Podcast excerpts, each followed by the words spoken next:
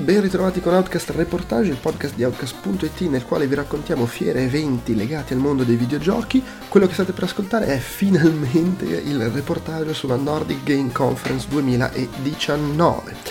Outcast Reportage fa parte di Outcast, la voce dei videogiocatori Borderline, che è il feed in cui infiliamo tutti i nostri podcast sui videogiochi. Lo trovate su iTunes, Podbean, Spotify, Stitch, lo potete recuperare dal nostro sito outcast.it dove si possono ascoltare i podcast in streaming col player dedicato e ci potete ascoltare anche su YouTube nel canale Outcast Live dove fra l'altro potete cliccare nella descrizione dell'episodio sui singoli argomenti, sui minuti per saltare di qua e di là nella scaletta. In tutti questi luoghi potete ascoltare anche il feed podcast, tutti i podcast, dove ci finisce tutto quello che facciamo lato podcast audio e potete recuperare i nostri altri eh, podcast. Vi segnalo comunque che abbiamo da poco pubblicato un altro reportage sul Beat Summit, fiera giapponese sulla scena indie, dello sviluppo indie, eh, e vi segnalo che abbiamo da poco pubblicato finalmente la versione podcast audio del terzo episodio di Marta sul divano, il talk show eh, che eh, Keno Bisbo ci pubblica sul suo canale Twitch. Tutta questa roba la trovate su outcast.it insieme a tutto il resto della nostra produzione audio, video e per iscritto che vabbè si prenderà uh, un calo di ritmo come al solito nel mese di agosto. Vi ricordo che potete contattarci con l'email podcast.outcast.it col modulo dei contatti che trovate sul sito e sui social network dove ci trovate come Outcast Live su Facebook, su Instagram e su Twitter, Facebook sia col gruppo che con la pagina. Infine, come sempre, vi invito, se vi piace quello che facciamo, a condividere i nostri contenuti sui social network, a darci voti e recensioni su iTunes, a fare acquisti tramite link convenzionali sì, Amazon Italia, Amazon UK, le nostre magliette su Threadless, Tostadora, usate il tag Outcast Live su Epic Game Store, tutte queste cose ci danno piccole percentuali di quello che spendete senza sovrapprezzi per voi e potete anche farci donazioni dirette con Patreon se volete fare donazioni ricorrenti mensili e con PayPal se volete fare donazioni occasionali. Uh, I link sono sempre sul sito. In quel caso, se ci fate donazioni dirette, il vostro nome finisce nella Hall of Fame. Vi ringraziamo pubblicamente sul sito, nei podcast, un po' dove capita. Quindi c'è anche quello se può invogliarvi. Direi che è tutto, vi lascio al podcast. Ciao!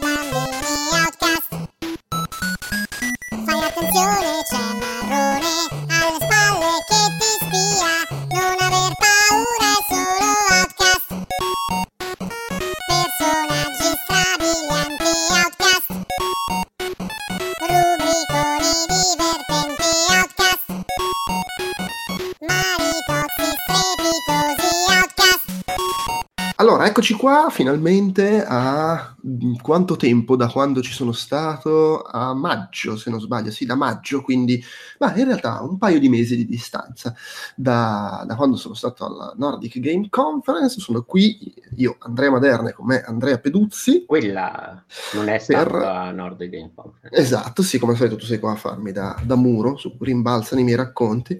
Eh, sono qui per raccontarvi un pochino la Nordic Game Conference, a questo punto anche un po' come me la ricordo, perché eh, vabbè, la memoria è quella che è a una certa età.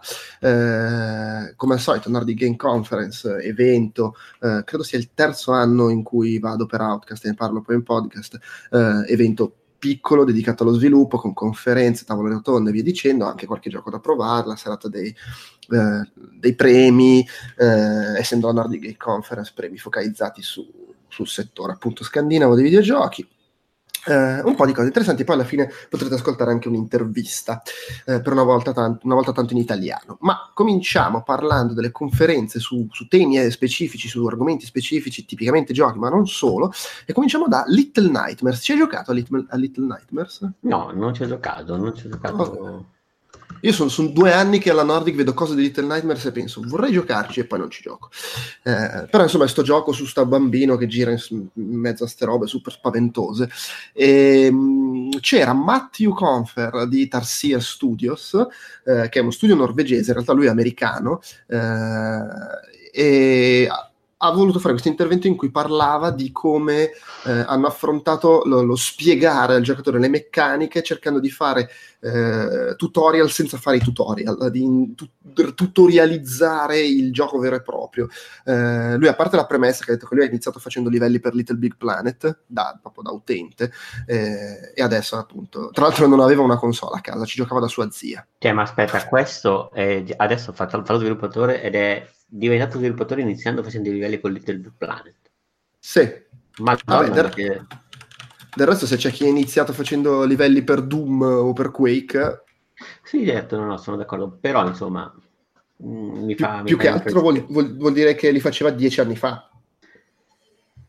Madonna, Perché è vero, dieci anni, fa, dieci anni de- fa. Eh sì, è del 2008. Vabbè, comunque, eh, ha detto mia. che Interseer quando hanno sviluppato Little Nightmares erano in 20, ci hanno messo 18 mesi ed è un gioco interamente senza dialoghi o testi, basato sui puzzle, su, sugli enigmi ambientali. E c'è questo perso- personaggio che tu utilizzi che ha variabilità e devi spiegare. Loro inizialmente avevano fatto un tutorial classico che ti mostrava come raccogliere le cose, tirare, spingere, chinarsi, eccetera. Poi dici due palle, era un tutorial appunto classico e non lo volevano fare. Volevano fare qualcosa che fosse un vero e proprio livello del gioco, anche perché oltretutto sarebbe stato dispendioso fare un livello a parte solo per spiegare le meccaniche. Allora hanno, sono ripartiti da capo creando un livello che consideravano come tale, che introduceva il mondo, eh, era proprio il primo livello del gioco con personaggi, eccetera, ma spiegava anche le cose cercando di non dargli un feeling da, da tutorial classico e in, in, utilizzando invece già per fare world building, oltre che per spiegare come funzionassero le cose. Detto che non è stato facile anche soprattutto renderlo comprensibile e leggibile anche per magari i giocatori un po' meno hardcore se vogliamo, soprattutto considerando che volevano fare un gioco completamente privo di testo. E si sono messi a ragionare sulle teorie pedagogiche, il eh, cognitivismo, l'umanismo, eh, i condizionamenti tipo Pavlov, l'apprendimento, come funziona la condivisione, l'utilizzo di esperienze passate da applicare alla pratica, ehm, il, fare scelte eh, che si traduce in uh, apprendimento, tutte queste robe che io dovrei conoscere visto che ho una bambina in casa. Ehm, e basandosi bambina, su questo... Hai una bambina in casa che però non vuoi, diciamo così, utilizzare come cambio per tutte queste cose. Vero, ma soprattutto non voglio che impari niente. No, sono d'accordo, sono d'accordo. e, e, quindi insomma si sono basati sul fatto che... E, e, sono dovuti stare attenti anche a non dare cose per scontate, tipo non dare per scontato eh, anche proprio cose banali dei videogiochi, eh, pers- il fatto che i personaggi in un gioco di piattaforme saltano, perché volevano Uh, che fosse tutto di nuovo comprensibile anche per un giocatore casual che diceva vabbè cos'è sta roba e magari non sa neanche che se premi il tasto X tipicamente fai saltare il personaggio nel gioco di piattaforme e, ehm, tra l'altro il level designer eh, ha, fa anche l'insegnante, cioè nel senso dal suo punto di vista è un insegnante, eh, quindi devi dare suggerimenti e non ordini, devi essere preciso in quello che dici, eh, devi spiegare le singole cose in una maniera che si connettono fra di loro creando un insieme, ha fatto tutti questi discorsi qua, eh, dan, lasciando però comunque al giocatore la responsabilità di muoversi, di sperimentare, eh, di scoprire, eh, suggerendogli magari cose, per esempio hanno messo dei punti in cui c'è una creatura che si muove e ti viene spontaneo seguirla, eh, hanno messo un accendino in mano al personaggio ma non hanno spiegato che eh, lo puoi accendere, semplicemente premendo tasti a caso accendi e a quel punto illumini la stanza e vedi dove andare. Uh, però non è che finché non lo accendi non ti puoi muovere, tu teoricamente puoi anche muoverti al buio che non sai dove stai andando, per cui probabilmente fai una brutta fine. Uh, per cui hanno cercato di creare una, situazioni uh, credibili, realistiche e, e, di nuovo evitando di dare per scontate le, le, conoscenze del giocatore. Allora hanno creato piccoli enigmi con il, la leva che attiva il cavo, che apre la porta, tutte queste robe qua che sono basate sulla logica e che ti permettono di, di, di, capire cosa fare. Insomma, tutta una serie di robe abbastanza logiche, devo dire, che però magari non sono neanche scontate, soprattutto se vuoi evitare di fare il tutorial che ti dice eh, proprio scritto premi X per fare questo, premi quadrato per fare quest'altro, premi CTRL C, F, K per ricaricare mentre stai saltando e arrampicando. Ti ho appena giocato a Doom. Eh... Eh, e alla fine del tutorial sempre eh, ric- diceva ricapitolare inserendo una prova, un enigma, qualcosa che ti faccia combinare le varie cose e che ti fa quindi eh, anche fare un ripasso eh, introducendo magari concetti nuovi tipo non so il limite di tempo eh, Ma, insomma, ha sem- anche parlato di come, scusa, di come si bilancia tutto questo però con Perché finora tutto quello che hai descritto in realtà sembra figo, ma è comunque anche un tutorial. Sì, eh beh, il, dis- il discorso è... Come l'avessero combinato poi in termini... Beh, non è tutorial classico, nel senso che il tutorial classico ha le scritte, non ti fa andare avanti se non fai le cose nell'esatto momento in cui ti dice di farle, ti, spesso è fuori dalla storia, eh, mentre qui era tipo il primo livello di gioco, come tutto il resto del gioco non c'erano scritte, non c'erano cose che ti dicevano niente, solo era magari tutto molto più semplice a livello di enigmi, di azioni da fare che ti conducevano verso il capire come farle. Immagino l'idea fosse un po' quella. Mi sembrava soddisfatto di quello che aveva fatto. Ok, peccato caspita che non abbiamo giocato perché sennò si poteva dire. Sì, avrei potuto confermare o smentire. Sì, perché quello che mi interessa alla fine se poi questo è andato di pari passo con eh, l'ingaggio del gioco, col coinvolgimento, oppure se al di là delle, come si può dire, delle scelte e delle eh aspirazioni, no, poi però insomma, diciamo, fidiamoci. Sì, sì, fidiamoci, fidiamoci. Poi c'era Sjord de Jong, che è il è Senior Engine Evangelist per Epic Games, quindi è quello che va in giro nelle aziende a spiegare le cose del, del, della Real Engine sostanzialmente, e che ha parlato di come la Real Engine 4.22 supportano il ray tracing in tempo reale. Eh, ovviamente è stata anche un po' tecnica la, la, la sua, il suo intervento, quindi alcune cose non, non, so neanche, cioè su alcune cose pensavo ai fatti miei, onestamente, eh, però ha fatto vedere anche degli esempi all'interno del motore di come eh, il ray tracing attualmente all'interno della Real Engine non è il, ha detto lui, path tracing futuristico che al momento non è possibile fare in tempo reale, è una roba localizzata su alcuni effetti particolari all'interno di una struttura, di un motore che già esiste. Eh, ha fatto vedere gli esempi di come un tempo ci, si usavano luci rettangolari che non funzionavano bene, ma ora funzionano molto meglio. Eh, ha proprio fatto vedere nel motore che sposti in giro i punti luce, diciamo, eh, in movimento per far vedere le cose Uh, ha fatto vedere come si può usare una texture come fonte di luce e quindi tu se metti una texture di una lampadina la puoi accendere e diventa proprio la fonte di luce che la proietta uh, e viene e, e quindi magari uh, illumina in maniera realistica le superfici, viene interrotta dal passaggio di un treno e cose del genere. Ha, ha, mostrato come le, le, le, ovviamente attivando tutti questi effetti le performance del, del, motore in base anche al computer che hai eh, vanno un po' in, in, difficoltà si affaticano. E, e, quando tu le avvii la prima cosa che si vede è un sacco di rumore video. Eh, e mm, ovviamente poi dipende dal vabbè ma cioè, questa è una banalità dipende dal sistema che hai dal gioco che stai facendo eccetera. Eh, però ha spiegato come ad esempio ci sono situazioni in cui addirittura in realtà il ray tracing può funzionare meglio nel senso di dare una resa migliore come FPS come leggerezza rispetto alle ombre dinamiche tradizionali. Ha proprio fatto vedere che con le ombre dinamiche c'era una scena che andava a 50 fps e con ray tracing andava a 73. Eh, ha fatto vedere anche le, i diversi livelli a cui puoi attivarlo, per esempio, eh, di base il ray tracing eh, nella Real Engine è programmato per fare un solo rimbalzo, cioè arriva tutto, fa un rimbalzo e fine. Eh, e quindi se guardi dentro uno specchio non vedi tutto riflesso in maniera realistica, se attivi livelli successivi di rimbalzo vedi lo specchio che riflette, cioè se metti tipo uno specchio davanti all'altro vedi lo specchio che riflette lo specchio, che riflette lo specchio, che riflette lo specchio, anche teoricamente all'infinito, però è una roba che simuli attivando le varie cose. Eh, ha fatto vedere, ecco, una roba molto casina, l'ambient occlusion, con, c'era un soffitto con vari tubi e il modo in cui le, le ombre, c'è una fonte di luce sotto, c'è il tubo sul soffitto e le ombre che vengono proiettate nel soffitto, con questo effetto attivato ci sono proprio tutte le singole ombre eh, distinte, separate, invece che una massa scura eh, inutile, insomma, era, è anche un po' difficile da raccontare perché era soprattutto un far vedere gli effetti, però devo dire molto fico eh, le, le, la traslucenza, con eh, il, il, riflesso che mh, se eh, non attivi la traslucenza il riflesso del, della luce appare, scompare a seconda di come stai muovendo l'inquadratura, con la traslucenza attiva è tutto simulato in maniera realistica e quindi è sempre eh, a schermo, si vede efficace, solo che eh, è comunque una cosa molto complicata da calcolare, quindi ci sono un sacco di... è molto pixellosa diciamo.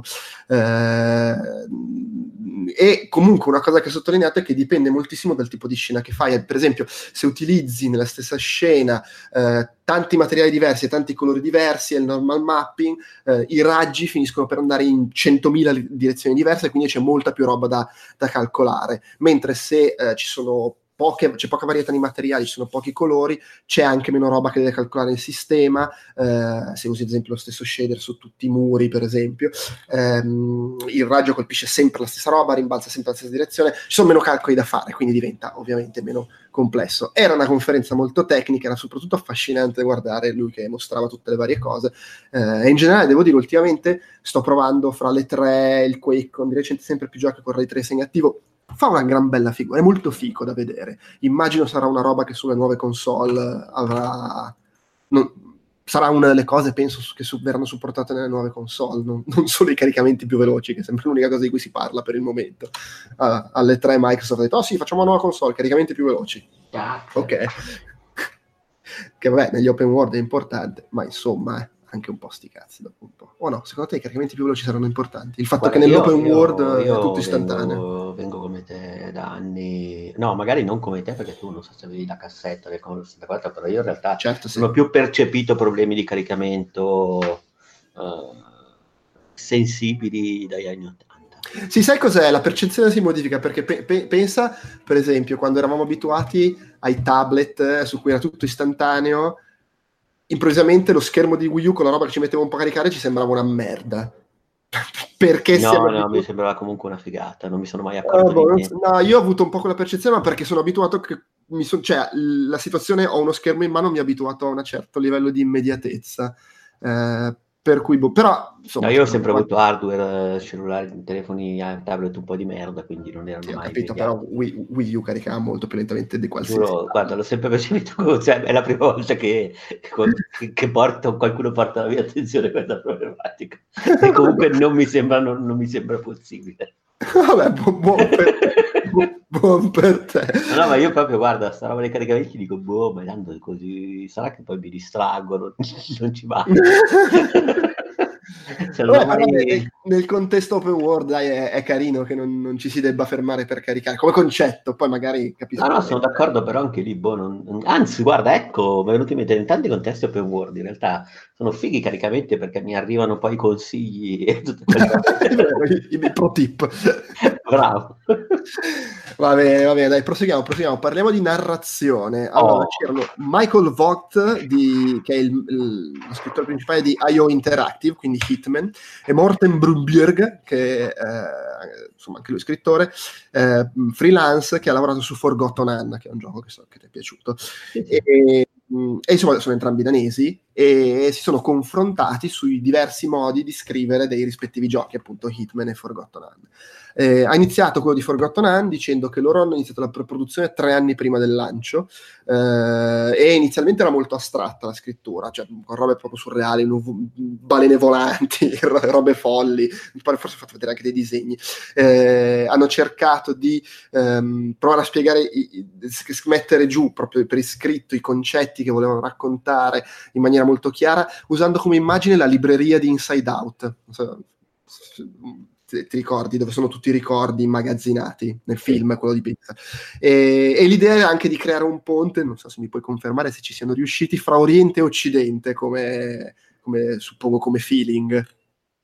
Uh, ti, ti, allora, sì, nella misura in cui no, anzi no, secondo me non ci sono riusciti. Ok, è, perfetto. Tutto, è, tutto, è, è, molto occidente che vuole fare l'Oriente. Bene, però non è che c'è Beh, magari, magari il, il, ponte è quello, cioè l'Occidente. No, beh, certo, però lo saputo, non c'era bisogno di, di, cercare granché. Erano degli occidentali che facevano un gioco alla giapponese. Ah, ok, sì. Ci sta, ci sta. E, eh, ha parlato di come hanno cercato di fare cose un pochino strane fuori dal normale nell'integrare storie meccaniche, per esempio il fatto che eh, la, la, protagonista deve cercare di capire come va il mondo e finché ancora non lo sta capendo nel gioco ti fanno camminare verso sinistra. Quando inizi a capire come funzionano le cose ti fanno camminare verso destra. Questa cosa l'avevi notata tu? Mm, guarda, ti dirò la verità, no, eh, mi, è sembrato, mi, è sembrato, ma forse il fatto che io non l'abbia notata è interessante, perché in realtà il gioco funziona molto bene da questo punto di vista e non eh. mi ha dato l'idea di essere eh, guidato oppure impostato in questa maniera così progressiva. Per cui Vabbè, ok.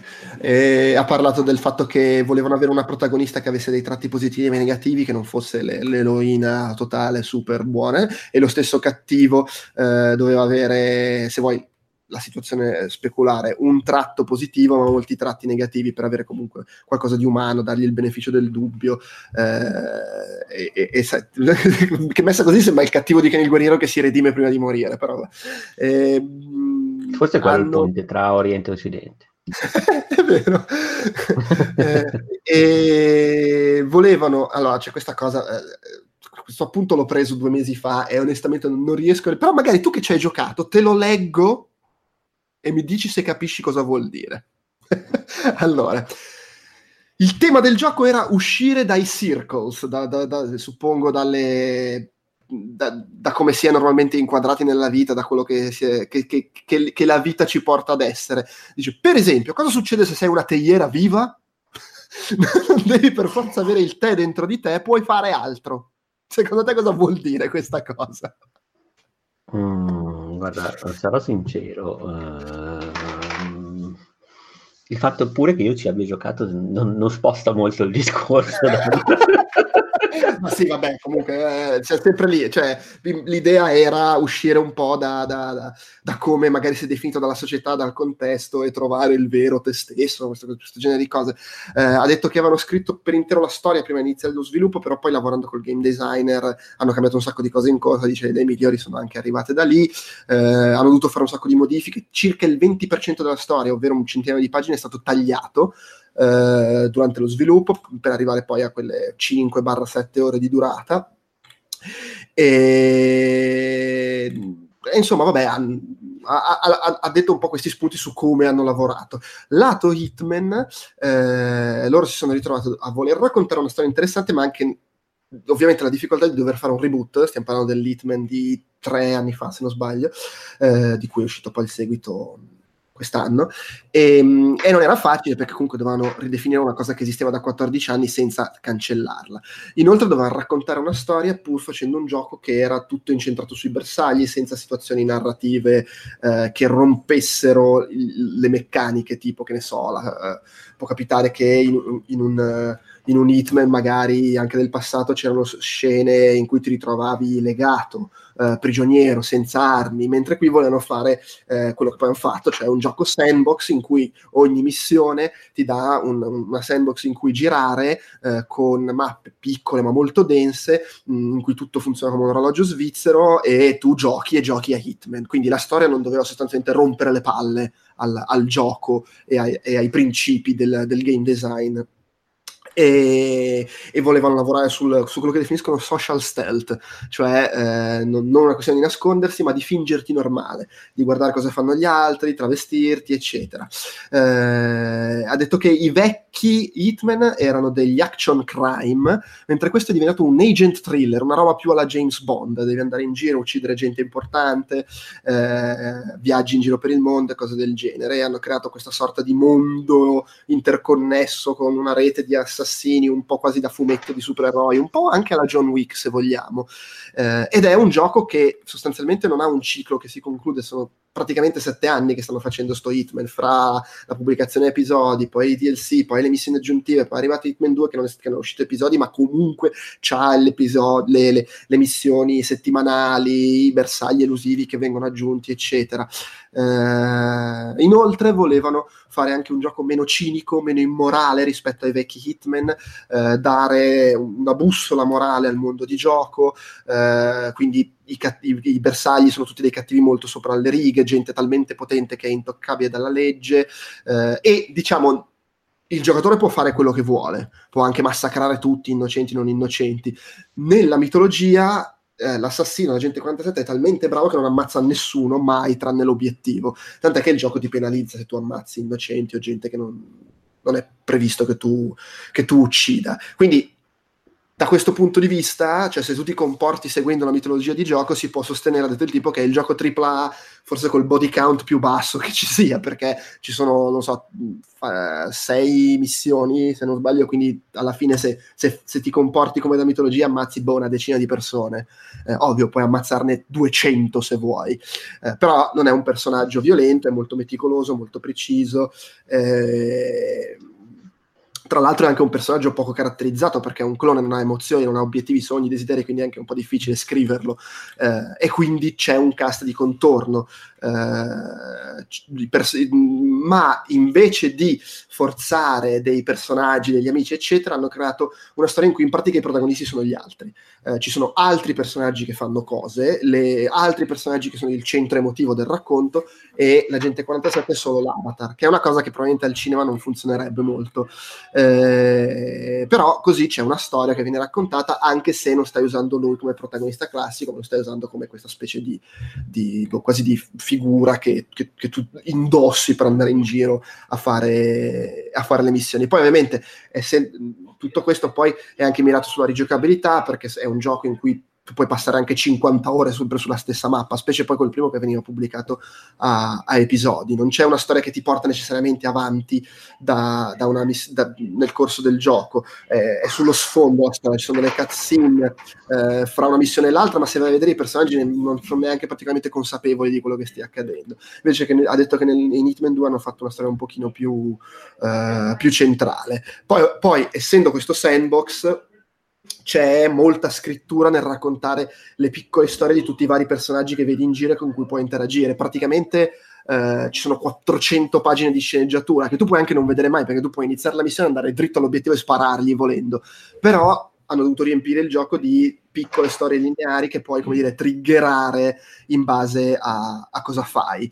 Eh, il tutto poi dovendolo bilanciare col fatto che da, dare rigiocabilità, quindi riempire di cose che puoi fare legate a questi piccoli racconti, ma anche in maniera completamente libera. Insomma, me lo immagino come un lavoro allucinante. Me lo immagino come un lavoro allucinante e mi chiedo poi effettivamente quanto abbia contribuito alla profondità del gioco nei fatti, poi se spero che sia che sia passato tutto questo lavoro nel mondo del gioco? Beh, sai, passa perché alla fine tutte queste storielline dei personaggi di fatto sono cose con cui giochi. Cioè tu li incontri, vedi cosa combina, le fai. Poi è chiaro, non... sono pochi i giocatori che hanno visto ogni singola cosa. Però eh, probabilmente tu... un giocatore ne vede anche un pezzettino, sì. Eh no, è figo, è figo perché ti dà comunque l'idea di essere in un contesto che ha, che ha un senso e comunque dovunque vai trovi qualcosa da, da, fare, qualcosa a cui appoggiarti, qualcosa che puoi sfruttare, che è insomma, molto figa come cosa. Eh, Poi no, è quindi... bella anche l'idea di giocarlo in maniera pertinente al personaggio, un po' tipo Metal Gear, che teoricamente non dovresti ammazzare nessuno, quindi... Eh, sì, sì, assolutamente. Tutto sommato è infiltrazione, stordimenti, quindi questa cosa qua funziona. No, molto sì, sì. Poi, beh, poi nel caso specifico fu, ti, ti, c'è anche il discorso che il gioco proprio ti penalizza, se, cioè ti penalizza, vai avanti, però se vuoi giocare nell'ottica di fare i punteggi, sbloccare cose, eccetera, devi comportarti come da mitologia del personaggio, diciamo, altrimenti fai meno punti, ottieni meno cose, eccetera. Tra l'altro, restando su Hitman, c'era un'altra conferenza, questa tutta di IO Interactive, con eh, il, il, game director, il gameplay director, il sound designer, il, il lead game designer, cioè proprio una mucchiata di gente, di danesi di IO Interactive, che hanno parlato di Hitman come sostanzialmente di un puzzle game libero, basato sulla, proprio sulla libertà del giocatore. Eh, cosa, una cosa interessante è che in pratica il gioco eh, è strutturato in una doppia maniera, se vogliamo, cioè quando tu avvii una mappa, eh, non sta funzionando in base ai sistemi, come magari è un Dishonored, dove sono tutti lì che i personaggi vanno in giro, hanno sì i loro percorsi, però comunque possono anche interagire fra di loro in base alle regole. Cioè, è tutto scritto in maniera eh, meticolosa, i personaggi hanno il loro piccolo script, c'è Tizio che ha la sua storiellina, la sua storiellina, la sua storiellina nel momento in cui tu interagisci, scattano i sistemi. Appena tu interrompi qualcosa, ma anche solo una cosa piccola, tipo che ti vede qualcuno, allora entrano in ballo i sistemi e i personaggi si comportano in base a come sono programmati i sistemi. Che quindi in pratica è come se ci fosse una specie di, di recita in corso e quando tu intervieni, ovviamente gli attori interagiscono con te smettono di fare, di seguire il copione, di fare quello che stavano facendo. E, ehm, in questo senso, poi anche ovviamente la, la, la non c'è una costruzione di, di, di, level design, quella tipica in cui eh, si crea un livello legando fra di loro tutti i momenti che sono nel livello per condurti verso l'obiettivo, ma eh, sono si creano invece tante varie situazioni che sono sparse in giro per la mappa che devono dare un senso a tutto e con cui tu puoi interagire in maniera eh, assolutamente libera. E devi creare situazioni che risultino eh, naturali, eh, senza che ti portino a chiedersi se quello che hai fatto fosse previsto, fosse giusto. Devi, eh, cioè, devi sempre avere l'idea di aver fatto una cosa figa eh, e non devi perderti l'idea, ah, ho fregato il gioco, l'ho rotto. Deve essere, cioè deve, è meglio se continua a risultare tutto credibile, eh, uniforme, organico all'interno anche se vuoi eh, della, della finzione. E, um, ha parlato anche del sound design, che dice che è difficile gestirlo in un sandbox aperto perché non puoi lavorare eh, sulla previsione, sul, sul, sapere che il giocatore andrà di là e quindi prepari questa cosa per farla accadere anche a livello sonoro, musicale, eccetera, perché ovviamente il giocatore può andare dove cacchio gli pare. Eh, e quindi anche lì funziona un po' in maniera simile, cioè c'è uno script che detta quello che accade se tu non, non rompi le cose, non cambi, eh, ma ci sono dei sistemi eh, che cambiano a seconda di, di, di, di, quello che stai facendo, con anche un meccanismo che interrompe i sistemi se c'è bisogno di far andare avanti un pezzettino di trama. Allora due tizi iniziano a parlare e si dicono una cosa che se tu giocatore la senti sai che puoi interagire, eh, eccetera. Eh, ovviamente queste cose poi in una roba così ampia si possono rompere, eh, tipo che eh, c'era un giocatore, eh, praticamente c'è il livello di Marrakesh dove eh, c'è la, il consolato, mi pare sia il consolato, comunque c'è un edificio assediato da una protesta fuori, c'è tutta la gente fuori che, che fa casino, che insulta sto tizio che è rinchiuso dentro e che tu devi eh, andare dentro a uccidere. Eh, una volta che sei entrato te ne occupi. Cosa ha fatto un giocatore? È entrato dentro, ha ucciso tutti quelli che erano nell'edificio, tipo tutte le guardie, eh, e il tizio è rimasto dentro da solo si è fatto vedere del tizio. Il tizio a quel punto è scappato perché non c'erano guardie che lo potevano difendere. È scappato fuori. Questa cosa non era prevista e quindi si è creata questa situazione assurda con tutti fuori che protestavano insultando questo tizio e il tizio passava in mezzo a loro, ma loro non reagivano a questa cosa perché non era previsto che potesse accadere. Eh, che è un, è, è un, po'. È un po' buffa. È un po' buffa sempre quando succede una storia.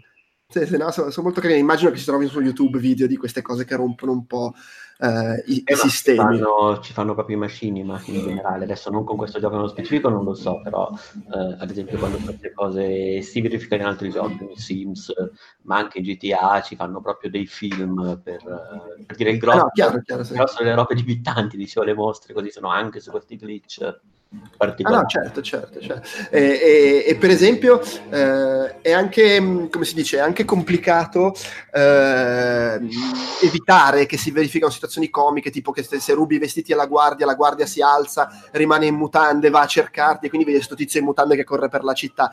Cioè queste cose qua le, spesso non le trovi neanche in fase di testing, le scopri quando vedi qualcuno che le mette su YouTube. Eh, dice, però va bene perché comunque se fosse totalmente realistico e senza il minimo senso dell'umorismo sarebbe anche un gioco un po' agghiacciante. Quindi alla fine qualcosa che si drammatizza in maniera anche un po' assurda va bene. Eh, dice poi una, una, cosa probabilmente vera, che il paradosso è che quando tu crei questi livelli, tutte le cose che posizioni a mano sembrano realistiche ma non lo sono perché in realtà le hai messe lì tu eh, con attenzione mentre la roba basata sui sistemi quindi realistica perché crede le regole e poi vanno per i fatti loro, è quella che crea casino e che crea le cose folli e, e che eh, a percezione sono irrealistiche. Però insomma, beh... Eh, eh, perché poi sono i sistemi che magari vanno a incepparsi. Eh no, è chiaro, sì. Eh, però del resto eh, non posso, cioè il motivo per cui non fanno tutto solo sistemi è che sì, potrebbe funzionare, ma non permetterebbe loro di avere il gioco comunque uh, au- autoriabilizzabile, cioè in cui possono decidere delle cose, dove metterle, eccetera, e soprattutto un gioco che il, il giocatore può padroneggiare, perché è vero che ci sono i sistemi che, che, interagiscono, però comunque se tu puoi osservare le cose come funzionano, puoi anche poi padroneggiare la mappa, il livello, la missione, ed è importante anche quello in un gioco di questo tipo. Se, anche contando che poi ci sono le classifiche online, i punteggi, le cose che sblocchi, eccetera. Quindi insomma è importante anche questo aspetto qua, ma ci sta, diciamo. Certo. Allora, si sente tanto la musica di Mulan? Sì, sì, sì. Aspetta che la passo. Ma non è male, eh, lascia. Comunque ha alzato il volume lei. Eh beh, certo, comprensibilmente, magari le stavamo dando fastidio. Nel senso, dal suo punto di vista, perfettamente silenzio. Sì, sì, è inappuntabile. Poi, allora, aspetta, fammi trovare... È proprio la prova, la prova del sistema che, che dà origine a... Esatto, sì, è lei che rompe il sistema. Esatto, sì, sì. Non c'è uno script. Poi, è Mulan che, che, ha lo script. Ah no, certo, sì. Poi c'era un intervento di Adrian Cuevas che ha parlato di uh, Gris, o Gris, sì, Gris, a cui tu hai giocato, giusto? no, no, anzi, io l'ho comprato solo lì e non ci ho eh. giocato ancora perché mi hanno scoraggiato uh, Vito Iovara in Abacchio. Ah, vero, vero, vero. Vabbè, comunque, questo... Mh, mm, lo giocherò, ma è rimasto, l'ho preso d'impulso, non, non mi ricordo perché, poi vabbè, vabbè no, non ci vuole. Uh, Adrian Cuevas, dicevo, uh, che uh, ha parlato di Gris e del fatto che lo sviluppo di questo gioco è stato molto focalizzato sulla grafica e sulla musica. ha detto lui ha un passato nella biomeccanica, pensa un po', poi ha lavorato sui, sui Buzz, non so se ti ricordi i giochi per PlayStation 2, quelli, il quiz televisivo col, con i pulsantoni. Sì, sì, sì. ha lavorato su Far Cry 3, su Hitman, su Rainbow Six Siege. Eh, nello studio c'è gente che ha lavorato su Sean White, su Assassin's Creed, eh, gente insomma che arriva dai AAA. E, e praticamente cioè, si sono incontrati al pub eh, con eh, tale Conrad, che è un artista molto famoso a Barcellona, a quanto pare, faceva magliette, ma voleva fare videogiochi. Eh, e allora appunto sono incontrati, hanno deciso di, di, di lavorare assieme, hanno fatto un disegnetto eh, e sono partiti da questo disegno eh, sviluppando l'idea proprio estetica che ne hanno tirato fuori, facendo un prototipo e hanno fatto vedere il prototipo che era proprio tipo disegno a matita col personaggino che si muoveva, eh, ci hanno aggiunto una musica, proprio sono partiti da musica e grafica per arrivare poi a svilupparci un gioco eh, attorno. Hanno incontrato Devolver e in Devolver erano dubbiosi perché non è il tipo di gioco che fanno di solito loro, però hanno deciso di dargli fiducia e dopo quasi due anni, 22 mesi... Dopo due, dopo due birre hanno deciso che era il gioco che faceva anche per ah, sì, figata, passa la carta. Ma sai che c'è? Ma chi se ne frega, dai, buttalo dentro, sì. dentro. E, tra l'altro sviluppato il 79%, non so questa percentuale de, de, dello studio, è gente che non aveva mai fatto un gioco prima. Dice, che però è stato figo perché comunque idee fresche, non magari le idee banali che può avere chi ha sempre lavorato eh, nei videogiochi e ovviamente questo è servito anche per trovare la potenza artistica che caratterizza Gris hanno fatto una storia volutamente semplice, basata sul simbolismo e sull'interpretazione da parte del giocatore.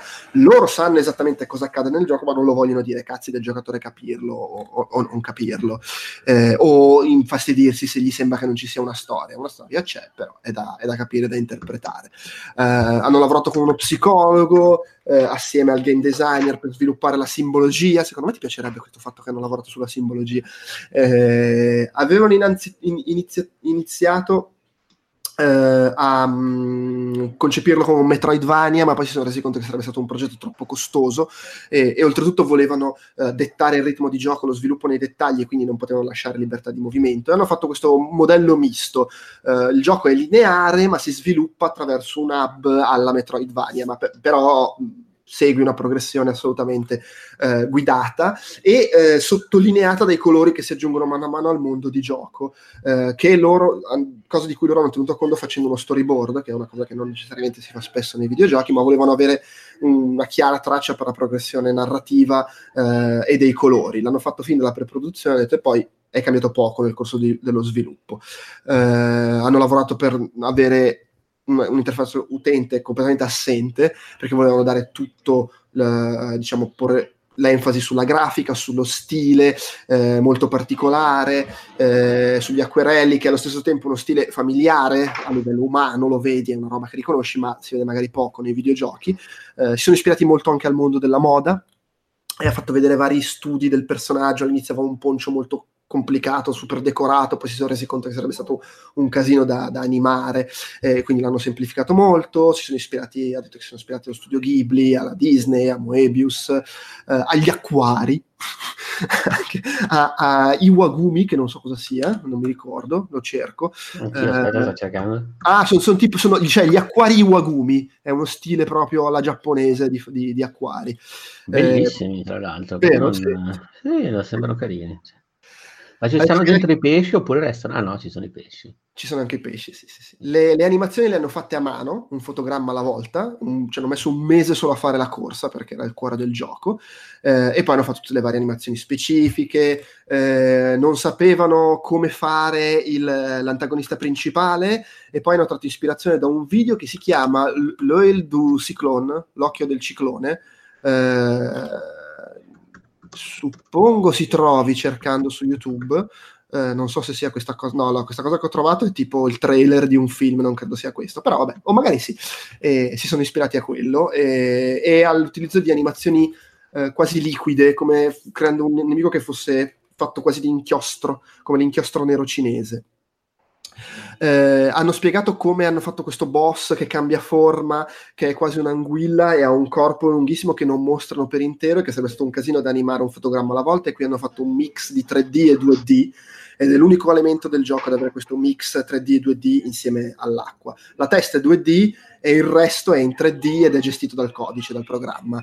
Eh, e siccome è un colore così netto, perché è tutto nero, non si vede dove si agganciano il 2D e il 3D, che è pure una cosa carina.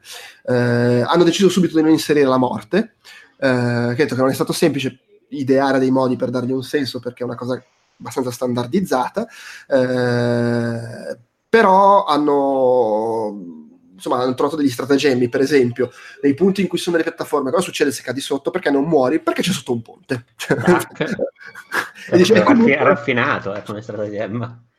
sì, infatti, cioè, che comunque perché c'è sotto 90... un cuscino rimbalzante che ti, esatto, di robe del genere. Ha detto che però in realtà guardando il 90% della gente che gioca non cade dalle piattaforme, e quindi sti cazzi. No? Eh, eh, ha detto che ah, il level designer faceva l'architetto e quindi si è messo a creare i livelli con AutoCAD, che non è stato proprio comodissimo. Però vabbè, che devi fare quando prendi gente che non viene dai videogiochi? Sì, sì. Eh, loro, loro, non volevano assolutamente, però no, io so usare solo AutoCAD e uso... Vaffanculo, uso AutoCAD. Non non ma poi siete voi che sbagliate a non usarlo sempre. Sì, infatti, infatti. E, e, insomma, poi ha detto che per loro appunto era importantissima la musica, ha fatto vedere varie scene come erano prima e dopo l'aggiunta della, dell'accompagnamento musicale, e ovviamente fa una grossa differenza, però quello non è che posso raccontarlo. Alla fine ha confermato che fanno l'artbook, tutti erano molto contenti in sala. Poi a Picunicu ci hai giocato, sì. mi ricordo che hai fatto la recensione eh, e c'era il, um, insomma, quello che si è occupato del, del, del, design grafico di Pikuniku e di Reigns, penso un po' che quel gioco mobile. Sì, presente il, un po', diciamo, un po alla Tinder. Il, il Tinder uh, con i reali, con le carte. Esatto. Esatto, sì. Uh, sto, sto, tizio, di cui aspetta che sto... Sto, sto tizio, poveraccio. eh, fa vedere se ritrovo il nome, sto per abbandonare, no, l'ho trovato, Arnaud de Bock. E lui ha, è nato, pensa, fra i monti francesi. ha iniziato che voleva fare pubblicità, eh, poi ha studiato arte, ha lavorato in Spagna, ha fatto pubblicità per, S- per MMS, sto pezzo di merda, gli MMS che ti arrivano alla pubblicità. Eh, poi è arrivata, arrivata la crisi, non c'era più da lavorare, si è spostato a Londra, ha lavorato sul free to play e si è messo poi ha detto, mi sono rotto le palle, facciamo, gio- facciamo, giochi indie. E un suo amico l'ha coinvolto in Reigns, e poi allora lui ha fatto Reigns, poi Her Majesty, Reigns di Game of Thrones e infine Piccoliku, che ha fatto col suo studio che ha fondato poi. ha detto che quando hanno proposto Reigns a Devolver, l'hanno proposto mandando una GIF animata che mostrava il gameplay e nella, nella mail c'era scritto Tinder meets Game of Thrones, nient'altro. E il giorno dopo Devolver gli ha risposto sì. Grandissimi. E lì è stato proprio, erano sbronzi dalla sera prima, cazzo, direttamente così, hanno risposto sì a tutte le mail che hanno ricevuto in quel progetto. Poi hanno visto Tinder, sono proprio impazziti, sì. Eh sì. E, e, insomma ha, ha, fatto vedere come ha ragionato sui personaggi di Reigns, su come disegnarli perché fossero iconici eh, si è inventato quella forma un po' a diamante che hanno ispirata anche all'iconografia religiosa ha fatto vedere un quadro ortodosso e anche a un artista che fa delle immagini in caratteri asci, eh, per dire. E hanno imposto dei limiti di colore e di, so- di, risoluzione per uh, ragioni stilistiche, cercando appunto di avere delle figure molto iconiche, riconoscibili. Ha fatto vedere come poi si è evoluto il design nei diversi Reigns, con Her Majesty, eh, il fatto che sei una regina, eh, ma non è veramente il potere perché sei la moglie, quindi lavori dietro le quinte, il modo in cui è cambiato il gioco anche da quel punto di vista. Mm e ha fatto vedere come è diventato più ricco il design estetico con personaggi più curati invece che generati dal sistema sulla base delle regole impostate da lui. Eh, ha parlato della difficoltà con il Reigns di Game of Thrones di mantenere lo stile di Reigns, ma anche creare i personaggi che fossero riconoscibili, eh, mantenendo insomma una, una coerenza E, e, poi ha parlato di, di Pikuniku, eh, che sono partiti da un, un'animazione. Avevano l'animazione di questo personaggio hanno detto: È fichissimo, dobbiamo farci un gioco. C'era l'animazione del personaggio che giocava a pallacanestro. Un po'. E partendo insomma da quello eh, si sono messi a mandarsi eh, disegni su, su Slack eh, con bozzetti, uno faceva un bozzetto, l'altro ci aggiungeva elementi, caratteristiche, personaggi, eh, praticamente hanno costruito un gioco cazzeggiando con i disegnini. che, è un po' surreale, eh, ovviamente poi lui lo fa dal punto di vista del, del, design estetico perché quello è il suo lavoro. Tra l'altro Reigns ha venduto oltre 3 milioni di copie, Picunico oltre 60.000. Eh, magari tanta gente l'ha scaricato pensando che fosse Tinder. Sì, può essere, può essere.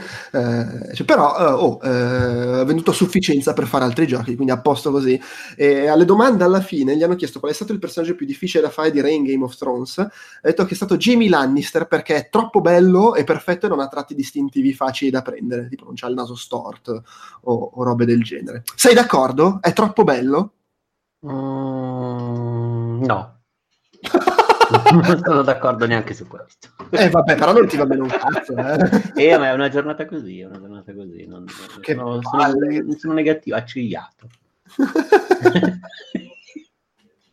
Va bene, allora passiamo alle conferenze quelle un po' più generiche, che non erano dedicate a un gioco specifico o che ne so, al ray tracing. Allora, quella di apertura in realtà non ne parlo perché era una di quelle robe in cui non ci capisco niente. Eh, era, era affascinante, però. Era eh, Anastasia Opara, la, lavora come artista procedurale in Embark Studios, e eh, parlava del, delle, delle, texture procedurali, cioè di come eh, utilizzare la creazione procedurale basata sulla generazione automatica per creare texture, estetica, la fotogrammetria, eccetera non ci ho capito un cazzo, dopo 20 minuti me ne sono andato a fare un'intervista, ciao. Però bello, era bello, probabilmente se, avessimo, se, avessimo fatto il podcast uh, un mese e mezzo fa mi sarei ricordato almeno un dettaglio da raccontare, così eh, va così ragazzi. Eh, ogni, tanto, ogni tanto va così. Che ci dobbiamo fare? Mm? Aspetta, aspetta, sta salendo Mulan forse. Sta salendo Mulan, dici che mia figlia che sta guardando Mulan, diciamo alzate il volume. Eh sì, eh, c'è la battaglia sui monti. No, allora... no, ora lascia l'alzata, ti manca... Ma così, se no, eh, eh, veramente non c'è neanche il piacere di, di guardarlo. No, tanto è ipnotizzata. Allora, eh, interessante questa... Perché, perché è salita Mulan. Uh, Mylène Lourdel, uh, che si occupa di marketing e comunicazione, e parlava de- di come i- i- gli sviluppatori di videogiochi devono a che fare con la stampa e gli influencer, eh, per ovviamente per diffondere, insomma, creare buzz, fare pubblicità al proprio gioco e si focalizzava sugli influencer ma ha parlato un po' anche degli altri. Diceva eh, che è ottimo andare in un contesto dove ci sono milioni di persone che ti seguono come appunto con gli influencer soprattutto quelli top. Però non va considerato come l'unico sbocco. Non devi mettere come dicono gli anglofoni tutte le uova in un paniere perché un canale marketing come tutti gli altri non sostituisce eh, non è neanche detto che faccia per te eh, ma bisogna usare tutti gli sbocchi a disposizione. Ed è importante guardare eh, andare a, a, parlare con streamer, youtuber, eccetera, che giocano a giochi che sono simili ai tuoi, perché così trovi un pubblico che ha senso per il tuo gioco. Eh, guardare non gli iscritti al canale, ma le, le, il numero medio di spettatori eh, e fare attenzione perché sono gli influencer quelli di metà livello, quelli che fanno partire la conversazione, il buzz in realtà. Eh, ricordarsi sempre che un content creator, che bello usare questi termini molto moderni, giovani, ti coprono il gioco una volta sola, a meno che gli piaccia tantissimo, eh, ed è importante quando tu mostri il gioco, mandi il gioco, contatti la gente, mandare delle email approfondite con dentro GIF animate, sono fondamentali. Questo anche quando parlavamo di Kickstarter, diceva il fatto della GIF animata che mostra il gameplay è fondamentale. Effettivamente è comoda perché non è un trailer da un minuto e mezzo da far partire, mentre vedi una GIF, oh figata sta roba. Eh, inseri... Scusa, stai cercando di dire qualcosa? No, ho sentito un sospiro. No, no, no, no, non stavo, non okay. stavo sospirando, però in effetti io vado pazzo per le GIF dei giochi. Vero? GIF, GIF quando, sono nei GIF, GIF quando sono nei, nei press kit, così le uso sempre volentieri. È vero, è vero. Sono, sono comode. Sono sempre comode. fare la, la, la, call to action, cioè dire contattami se vuoi un codice, eh, poi dipende, l'importante è trovare un rapporto con la persona, capire se è quello a cui mandare la chiave o non mandarla, dirgli di contattarti, eccetera, eh, di non andare da gente che gioca solo per soldi, eh, di non trascurare, attenzione, questo è importante, gli influencer più piccoli. Non la gente che ha solo che i soldi per non andare nel casino, che bello. Esatto. esatto. E, no, che è importante anche andare dai piccoli perché si conoscono tutti, dice, nell'ambiente e magari un piccolo eh, scopre il tuo gioco, gli piace tantissimo e contatta il grande e dice, oh, dovresti giocare a sta roba perché è figa. Eh, e in generale, se si vuole spendere soldi in sponsorizzazioni, di farlo, ma non per chiedere recensioni positive. Eh, perché farlo magari per canzoni, fare il video sponsorizzato, eccetera, ma non pagare per recensioni positive perché il rischio di backlash è troppo alto. Eh, vabbè, insomma, cose sfiziose, carine, magari può essere interessante vedere anche come si ragiona da, quel, da quell'ottica per contattare la gente. Mi, mi, pare interessante soprattutto la cosa del non andare necessariamente dal, dal, top, vai magari anche uno o due gradini più in basso, che poi magari becchi uno che è più facile che ti copra il gioco e in più conosce il top e glielo suggerisce. Oddio, può essere... vai a sapere. Nel senso... Beh, sarà esperienza sua. Sì, sì, sì. Suppongo, poi non so. Eh, poi interessante la monetizzazione etica, questo è per Delu, che purtroppo non c'è, eh, ovvero eh, c'erano um, due, dice, membri di uno studio che si, che si sta occupando di, eh, come dire, mm, non mi viene il termine, di, di, di, sviluppare un gioco che sarà poi basato anche su uh, free to play e, e via dicendo. Eh, però parlava di come è importante eh, creare dei sistemi di eh, monetizzazione che non rompano le palle alla gente che non creino sensazioni negative, se vogliamo. Eh, ha ricordato di quando un tempo per annullare un abbonamento o un MMO dovevi telefonare, non come adesso che basta che fai un click. Eh, e questo mi fa pensare a quando devi disdire Sky che ti telefona. Ma, ma si vede, disdire Sky è un inferno. Infatti, eh, e l'idea, l'idea, era proprio spingere la gente ad abbonarsi. Fa un vero schifo. Sì, sì, e l'idea era spingere la gente ad abbonarsi e sperare che poi se ne dimenticassero, così non facevano la disdetta. Addirittura, addirittura, i giocatori migliori erano quelli che non giocavano, perché appunto si dimenticavano di disdire l'abbonamento. Assolutamente, assolutamente. e poi appunto era stato lanciato il free to play. pensa, all'inizio si pensava che il free to play fosse più etico, che adesso invece è il male, il demonio. Eh, Ma perché si pensava che fosse più etico? Rispetto a queste, all'abbonamento che ah, beh, ok, dice. grazie. Eh, e, e, dice, eh, ovviamente, dice lui, gli sviluppatori vogliono fare soldi, però più, più, sviluppatori di quanto magari uno pensi, non, è, non, vogliono sentirsi delle merde che prendono per il culo la gente. Eh, solo che è difficile trovare il bilanciamento giusto. Eh, dice, la cosa buona perlomeno è che non è scontato che più tratti peggio i giocatori più soldi fai. C'è una tensione comunque tra il dover guadagnare e il dover trattare in maniera corretta i giocatori.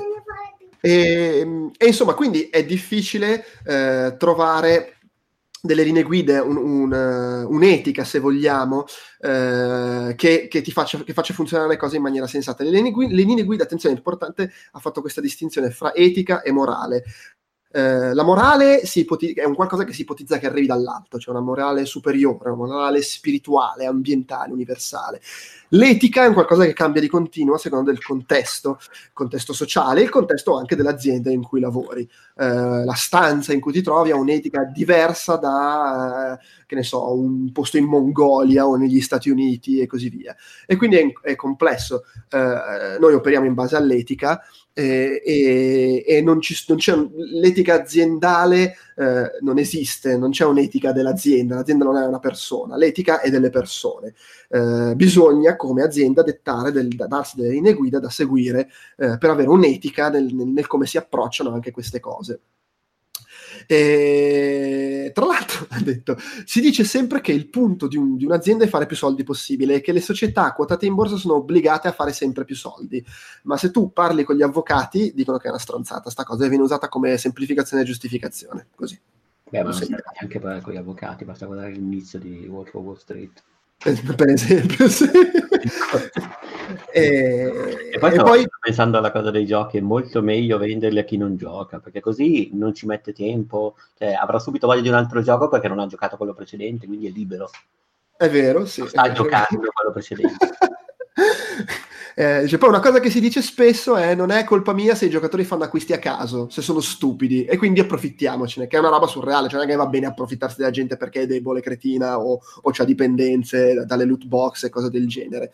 Eh, poi, ovvio, non è che solo perché sviluppi giochi sei obbligato a, a, a, tenerci, a volerlo fare, però sviluppare videogiochi è anche fare cultura, la cultura è una cosa che coinvolge assai la gente, eh, e insomma c'è una certa responsabilità e quindi bisognerebbe impegnarsi a fare una monetizzazione etica, a fare un design che funzioni per te azienda, ma anche per i giocatori. Ovviamente è difficile, eh, anche perché non puoi sapere cosa i singoli giocatori ritengono giusto, eh, però si può eh, ragionare in queste cose, non ragionare in termini di tutti fanno così, lo faccio anch'io.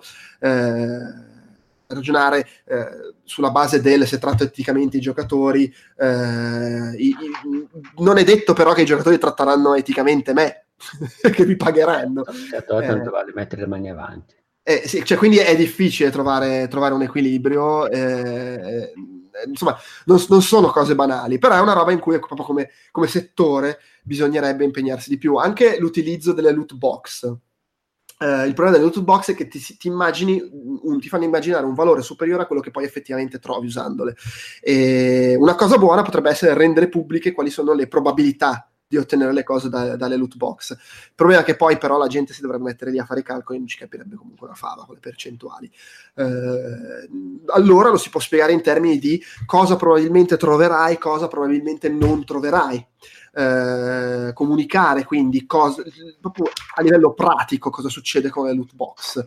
Eh, tenere conto che quando tu uh, in un gioco crei un pericolo, eh, cioè ragionare sul fatto che tu stai sfruttando le emozioni di una persona e il fatto che il cervello umano a un livello proprio di base, se togli la razionalizzazione che poi ti ci metti sopra, non distingue fra le cose reali e le cose finte all'interno di un gioco, il pericolo fisico, il pericolo emotivo, sempre pericolo è. Eh, e quindi cercare di non approfittarsi di queste cose eh, o di, di, di, costringere per dire anche quando cambi un server, costringere la gente a pagare per cambiare un server perché vuole giocare con i suoi amici. Sono, delle, sono cose brutte, è proprio la merda, è rompere i coglioni alla gente. Allora eh, come? No, no, allora via. Stavo, so, mi viene in mente, tra l'altro, in tutto questo discorso, un'intervista che ho, ho sentito un po' di tempo fa al fondatore di King, Candy Crush Saga, e lì veramente era proprio l'intervista in cui emergeva la totale mancanza di etica ma, proprio, ma, poi lucida, senza nessun, come per dire, questo non è uno che si, cioè, lavora nei videogiochi ma non gliene frega niente dei videogiochi. Eh. Quindi proprio parlava di cose, di business così, con la totale puli- cioè, tranquillità di uno che sta solo facendo il suo lavoro bene. E ti giuro, traspariva proprio la totale mancanza di etica. Sì, sì, sì, no, sì, ho, pres- ho, presente di cosa parli, è abbastanza inquietante in effetti. Ah, comunque volevo dire una cosa perché mi sono confuso perché poi c'è un'altra, un'altra roba. Questa qui era uh, Christine Cox che fa Live Ops Evangelist per Microsoft Play Fab, quindi anche lei come quello di Unreal è una che va in giro a spiegare cose, a cercare di diffondere concetti. Un'altra cosa che dice, il concetto del prezzo che si autobilancia nel mercato libero con domanda e offerta. Ok, può essere valido, però bisogna tenere conto del contesto. Per avere un equilibrio serve una competizione perfetta, serve avere la possibilità di trovare la stessa merce altrove. Il consumatore deve sapere, deve poter fare un acquisto informato senza che ci siano cose nascoste, deve essere facile, bisogna avere accesso eh, alle cose. Nei videogiochi queste cose non ci sono perché i giochi sono sostanzialmente un monopolio. Ogni gioco è un monopolio. A livello meta c'è concorrenza, ma se tu fai un buon lavoro nel trattenere i giocatori non c'è concorrenza perché quando tu vendi DLC contenuti extra hai il monopolio, solo tu vendi DLC e contenuti extra per il tuo gioco. Non è che ci sono. Proprio esattamente quello che diceva il sempre il tipo di. Lui lo diceva come cosa. Ogni giorni vogliamo fare i contenuti per tenere la gente sempre solo sul nostro gioco. E in un monopolio, come è di fatto quello, tu puoi anche fare prezzi troppo alti e, e non, non, c'è concorrenza. E non è che siccome la gente te li acquista, allora i prezzi sono giusti. Eh, se non c'è alternativa, la gente te li acquista perché non ha alternative, perché vuole c'è, c'è, non c'è concorrenza, ma c'è dipendenza. Eh, peraltro, sì. Per cui cioè, non è così scontato. La concorrenza, appunto, di, dipende dal, dal, dal, dal contesto. Eh, per fortuna nei videogiochi il costo non si paga in morti come nelle medicine, però comunque c'è un costo. Anche se non è... Poi dalle medicine si arriva, si arriva per direttissima dai videogiochi, quindi poi in effetti... C'è... infatti. e tra l'altro ha parlato dell'evoluzione, tipo dieci anni fa eh, gli FPS facevano pagare le mappe, ma questo divideva la base utenti, perché ovviamente chi, chi, non comprava le mappe non poteva giocare con chi le aveva comprate. Facevi dei soldi, ma spingevi una parte dei giocatori a smettere di giocare. Quindi hanno deciso di non pagare quel costo sociale, se vogliamo, eh, che appunto, cioè per fare il parallelo che eh, nella medic- medicina chi non si può permettere le medicine muore. Nei videogiochi muore, tra virgolette, nel senso che chi non poteva permettersi le mappe smetteva di giocare al gioco. Quello era il costo sociale. Problema per loro. E quindi hanno deciso di far pagare altre cose che hanno un costo sociale inferiore. Le mappe sono gratuite, però paghi, che ne so, l'arma, il vestito, eccetera. Eh, nel free to play ci sono le microtransazioni molto costose. E il costo sociale alla fine diventa il potere d'acquisto. Puoi decidere di mirare ai ricchi, eh, che insomma non è proprio una, cosa bellissima, però almeno fallo consapevole di stare facendo questa cosa, se la vuoi fare. E in generale dice, la monetizzazione è una parte integrante del gioco e del modo in cui ti presenti al mondo. Sarebbe bello scegliere un modello di cui essere orgogliosi, al punto di poterlo addirittura strellare in copertina. In questo gioco le microtransazioni, la monetizzazione è fica, è etica. Eh, poi l'etica non è legge, ma non è che se segui la legge è tutto a posto. Anche perché se si esagera a fare le merde, poi la legge arriva. Va a finire che bene, arrivano le, le, le, le leggi per limitare le, loot box, eccetera. Si sta parlando già da tempo di legislazione. Quindi, insomma, bisogna stare attenti a queste cose, eh, anche perché eh, si possono fare abbastanza velocemente dei cambiamenti, ma si può anche distruggere velocemente tutto molto come si è visto per esempio su Facebook. È arrivato il videogioco su Facebook, è stato sfruttato a manetta senza una visione di lungo termine, è morto. Al, si è arrivati al punto di impedire, di spingere Facebook a impedire l'utilizzo di messaggi perché rompevano troppo i coglioni i, i messaggi dei videogiochi. Rendiamoci conto. Si può fare meglio di sta roba qua. Mi sembra abbastanza innegabile. Come, come, concetto. Cioè, come concetto soprattutto eh, del, nell'ottica non solo del volemo bene, ma proprio cioè, facciamo il nostro bene, come, il bene di noi stessi come, come business. Mi sembra una roba di cui, di cui tenere conto. Ecco. Poi, eh, allora, interessante, c'era il, mh, mm, come si dice, eh, director audio? Mm, eh, insomma, chi si occupa dell'audio in eh, Frontier, che è lo studio, quello di Elite Dangerous e di vari, vari giochi eh, g- gestionali, eh, tipo Planet Coaster, per esempio, Jurassic World Evolution. Eh, eh come si chiama? Planet Zoo è l'ultimo che, annuncia, che, hanno annunciato. E ha parlato di come s- sviluppa l'audio nei suoi giochi. Per esempio, Elite, che è basato su distanze enormi, eh, ma anche gli altri giochi, comunque sulla creazione di parchi sempre più grossi. Per cui per lui la sfida nel creare l'audio sui suoi giochi, eh, ma anche il divertimento, è lavorare sulle distanze, su estensione e anche sul fatto che sono giochi che rimangono in sviluppo. Uh, perché vengono continuamente fatti aggiornamenti e aggiunte nuove cose. Hanno una, un reparto audio da 30 persone, e anche dopo che il gioco è uscito, una parte del reparto audio rimane impegnata sul gioco perché appunto bisogna eh, cambiare nel tempo le cose, adattare l'audio ai momenti, alle situazioni, alle novità che vengono aggiunti. E ha fatto vedere dei video di una battaglia con i suoni, suoni come si sentono da lontano e poi mano a mano eh, che, che, ti avvicini. Ha fatto vedere che usano Wise, che è un middleware, che è un po' l'equivalente dei pedali della chitarra. Lo utilizzi per manipolare i suoni in tempo reale, che è una cosa eh, sfiziosa perché è utile per fare questo tipo di modifiche senza dover essere un programmatore. Alla fine è un editor.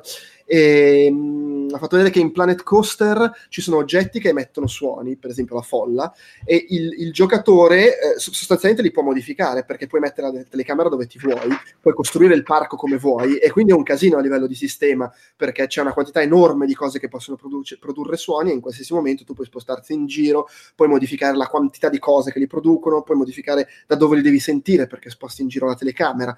Eh, e quindi cioè è interessante proprio anche a livello di, di risorse. Nei, un tempo nei videogiochi per, per, ogni suono si utilizzava una fonte. Oggi non lo puoi fare perché in quel gioco crei folle da decine di migliaia di persone e quindi in pratica il gioco costro- controlla costantemente dove si trova la telecamera rispetto a dove dovrebbero essere le fonti eh, e ogni fonte che finisce fuori dalla portata, diciamo, della telecamera non viene calcolata e non emette suoni.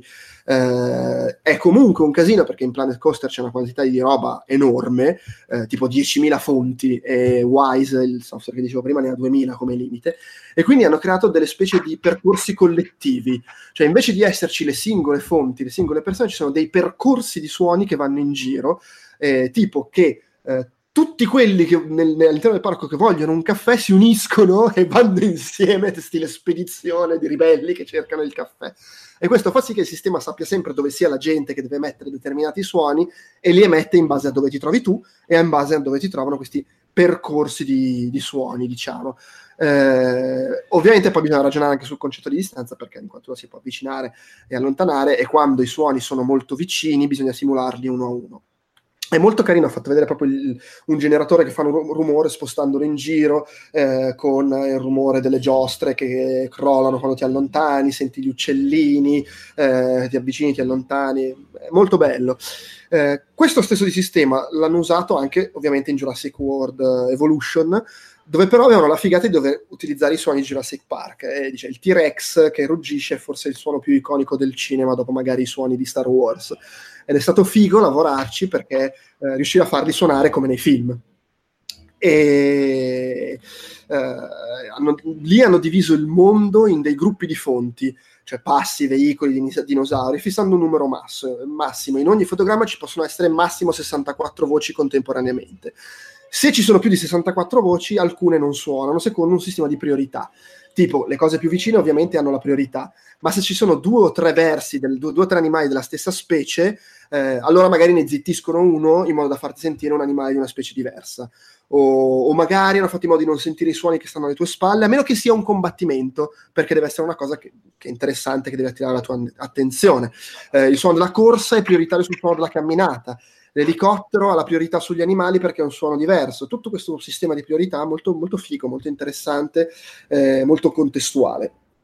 E Planet Zoo eh, rispetto a Planet Coaster è meno casinista, c'è meno roba, eh, c'è più, più, hanno giocato più sul silenzio, quindi hanno cercato di rendere il silenzio interessante con magari il suono del vento nell'erba, eh, robe del genere. Ogni animale ha tre fonti sonore diverse, una per quando è lontano, una per quando è medio, una per quando è vicino, e hanno inserito un, un valore che fa la, la, dissolvenza quando passa fra le tre, le tre distanze. Devo dire, è molto figo anche da vedere l'editor come si attiva mentre te lo spiega, magari raccontato è un po' meno, non so, non so se ha senso come l'ho raccontato a voce.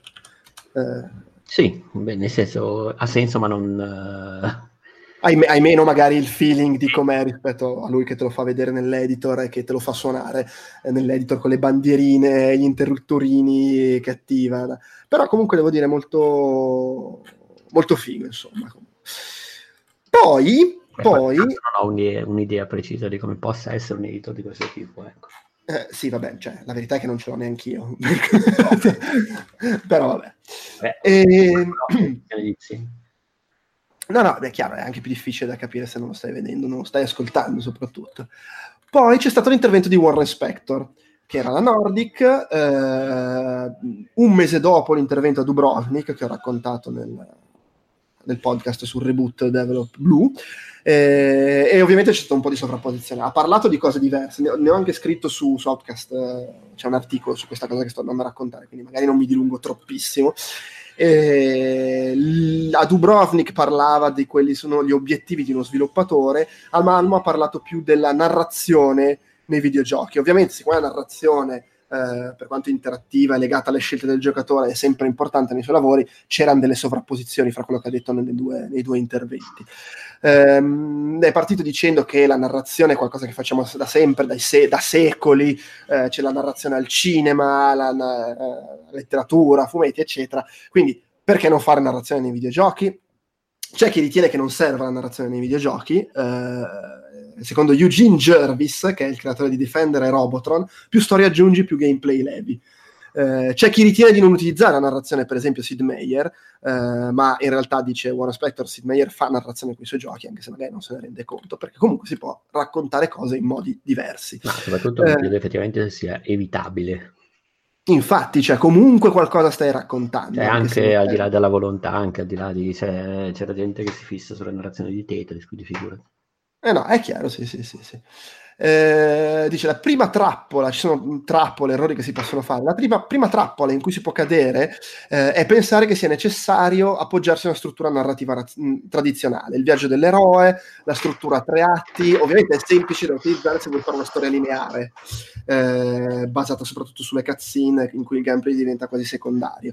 Eh, Spectre lo definisce l'approccio da montagne russe, che funziona perché il designer sa esattamente tutto quello che fa sempre in ogni momento il giocatore, può raccontare una storia molto spettacolare e curata.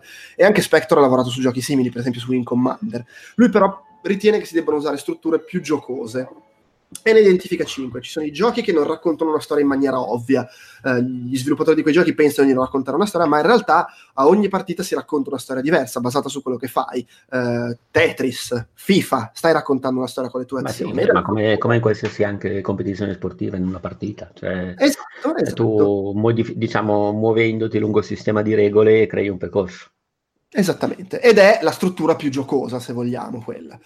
Poi ci sono i sandbox in cui eh, tu giocatore crei una storia, storia, in senso più tradizionale, cioè alla fine il meccanismo è lo stesso di Tetris e FIFA, però sfrutti elementi che sono più da narrazione, eh, segui gli obiettivi in maniera libera, aperta, magari anche non prevista dal game designer, eh, è quello che succede in The Sims. Eh, c'era gente che metteva in piedi storie di abuso matrimoniale o dipendenza da droga, in, anche in Minecraft comunque tu racconti delle storie. Sì, sì. Beh, oppure c'era anche la gente che bloccava la gente nelle case e, e le lasciava morire. E lasciava morire. Oppure veniva Quante volte ho fatto? Quante volte Veramente? Eh beh, tipo togli l'allarme antincendio, li fai cucinare e va a fuoco la casa, oppure eh, li fai entrare in piscina e togli la scala, non possono più uscire a fuoco, no? o li chiudi in una stanza senza accesso, si pisciano addosso, muoiono di fame, queste cose qua. che bello. Mi ricordo il mio cugino che quando era, quando era, piccolo costruiva delle basi sotterranee con i Lego, poi le interrava per le lucertole, le metteva dentro a vivere e poi più o meno la stessa cosa. Vedi? vedi. Poi c'è Portiamo avanti questo, questo desiderio atavico di Chiaro, chiaro, chiaro. Poi c'è il racconto ad albero con scelte ramificate, eh, che molti, dice Spectro, pensano essere una novità recente, ma in realtà esistono dagli anni 70, voglio dire, i libro game. Eh, sono spesso molto interessanti perché ti, ti, ti, fanno fare scelte sfiziose, però alla fine sono un incrocio di 5, 6, 10 sceneggiature di stampo cinematografico in cui, in cui è tutto molto guidato, vedi esattamente quello che vuole il game designer. Ed è ovviamente il caso dei giochi di Quantic Dream o di, della Footle Tale. E poi c'è il modello ibrido fra roller coaster e sandbox, che è quello che, di, che Spectre preferisce, in cui il giocatore controlla la storia nei dettagli, negli avvenimenti minuto per minuto, ma il designer ha il controllo pieno della narrazione globale. Spectre dice: I miei giochi sono in realtà molto lineari, perché l'inizio e la fine, i punti chiavi del racconto sono definiti da me, però il giocatore crea il suo racconto con le proprie azioni nei sandbox, eh, che diciamo sono collegati fra loro dai momenti più roller coaster, più montagne russe. Ne vengono fuori storie molto belle, splendide per chi gioca, eh, magari molto meno interessanti per chi se le sente raccontare, un po' come quando puoi raccontare a un amico la tua campagna di Dungeons and Dragons. Infine c'è il modello procedurale, che è molto interessante, ma è, di, è, è, ben lungi dall'essere stato sviluppato a dovere e, tra virgolette, risolto in maniera netta. E fa l'esempio di fa, Facade che si trova su internet, se andate a curiosare. Dice sono tutti modelli molto validi, ma soprattutto la cosa importante è che sono modelli unici del videogioco e per questo sono quelli interessanti secondo lui da usare. La seconda trappola in cui si può cadere quando ci si occupa di narrazione nei videogiochi è il prendere troppo in prestito dagli altri medium, gli altri medium eh, magari arrivando a limitarsi a fare solo quello o a prendere in prestito le cose sbagliate. È normale prendere cose, pescare elementi da altrove, lo fa qualsiasi forma d'arte, lo faceva il cinema all'inizio che era molto teatrale, eh, però poi si sono, si sono, sviluppate tecniche proprie di quella forma espressiva. Uh, Griffith, Renoir, Eisenstein, Wells hanno portato avanti il cinema con il montaggio, hanno creato un linguaggio proprio. I videogiochi devono fare lo stesso, il che non vuol dire che non si possono usare tecniche cinematografiche come si fa nei film interattivi o che non si possa imparare da quelle tecniche, però quello è un discorso diverso. Uh, il montaggio, per esempio, secondo lui nei videogiochi non serve, non si deve usare quasi mai, se, o comunque non nella maggior parte dei generi, perché spezza l'immersione. Ci possono essere eccezioni specifiche in cui funziona, ma il rischio di trovarsi con un gimmick, con qualcosa che ti tira fuori dal videogioco. Esattamente come nel cinema quando non usi il montaggio, quando fai un film interamente in piano sequenza, che può anche essere, o in prima persona, che può anche essere fighissimo, ma che è un gimmick, cioè alla fine finisce per diventare il, il tratto distintivo del film, no? Sì, così come magari in Virginia il montaggio diventa il montaggio serrato diventa il tratto distintivo del gioco. Esatto.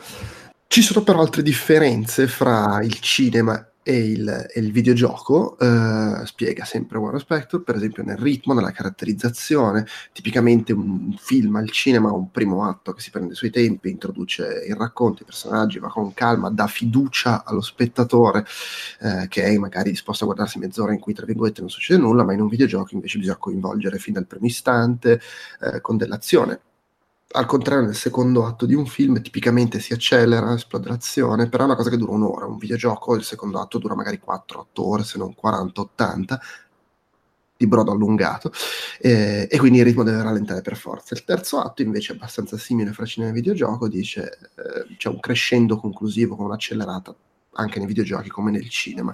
Quindi insomma ci sono anche queste differenze, eh, è diversa la caratterizzazione, al cinema si tende a ragionare su, sul creare singoli momenti molto fighi e unici, tipo John Boo che fa fare la piroetta con le colombe, eccetera, però in un videogioco questo tipo di scena mh, tendi a vederla ripetuta centomila volte e dopo un po' diventa routine e non ha più l'impatto che ha eh, in un film, perché un videogioco è basato sui loop, sulle ripetizioni, eh, l'azione eh, diventa magica perché la ripeti in contesti diversi, eh, quindi proprio funzionano in maniere diverse.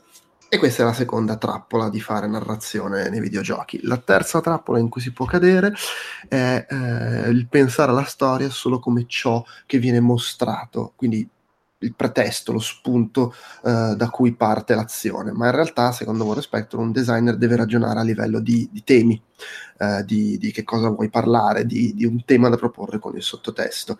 Se non hai nulla da dire, dice non, non raccontarla una storia, però non devi neanche imporre un messaggio, fare il pippone, il predicozzo, ma piuttosto porre delle domande e lasciare che poi i giocatori si interroghino sui temi che tu hai proposto tramite il gameplay, cioè proprio letteralmente, anche magari a livello inconscio, con le decisioni che prendono senza rendersene conto, stanno dicendo qualcosa sui, sui temi che gli hai proposto. E vabbè, ovviamente lui fa l'esempio di Deus Ex, che è il suo gioco forse più popolare, ricordato con più affetto, eh, e dice che a lui non è, secondo aspetto non è importante decidere quale sia il finale giusto di Deus Ex fra i diversi potevi decidere, eh, conta qual è il finale giusto secondo ogni singolo videogiocatore che ci ha giocato.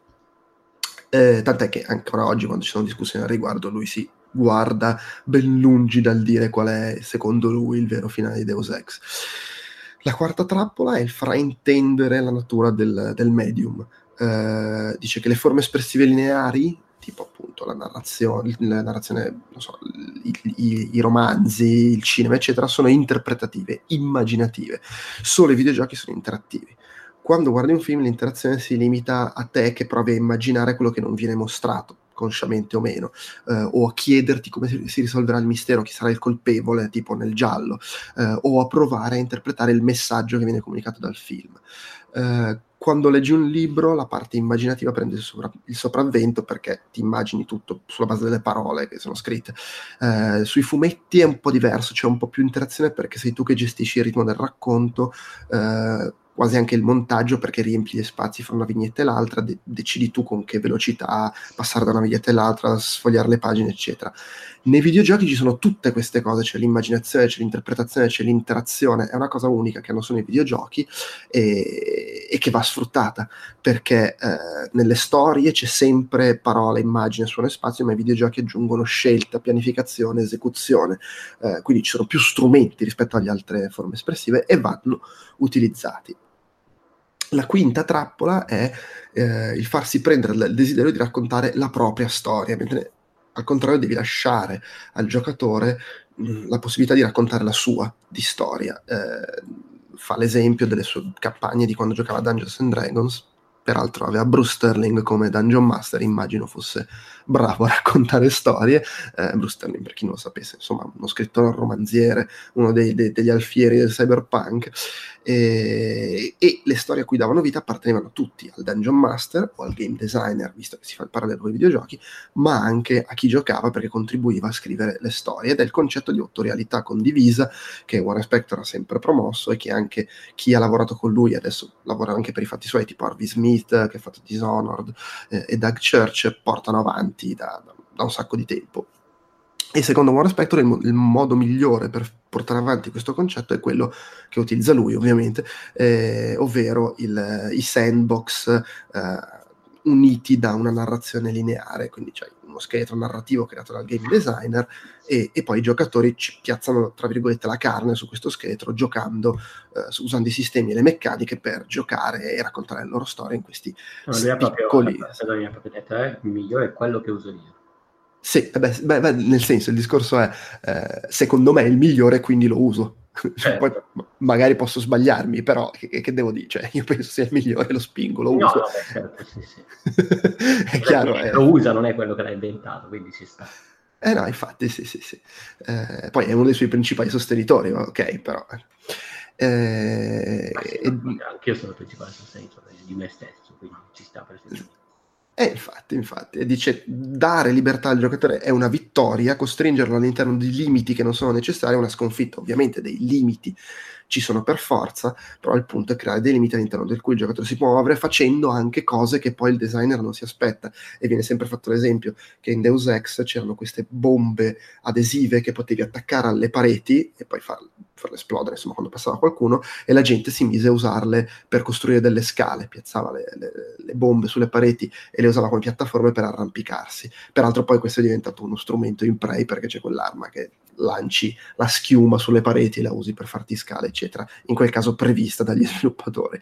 Eh, poi dice, ovviamente non è che bisogna fare per forza come dico io, secondo me questo è il modo giusto di fare le cose e quindi lo spingo. Eh, poi fate un po' quello che vi pare, non è che decido io.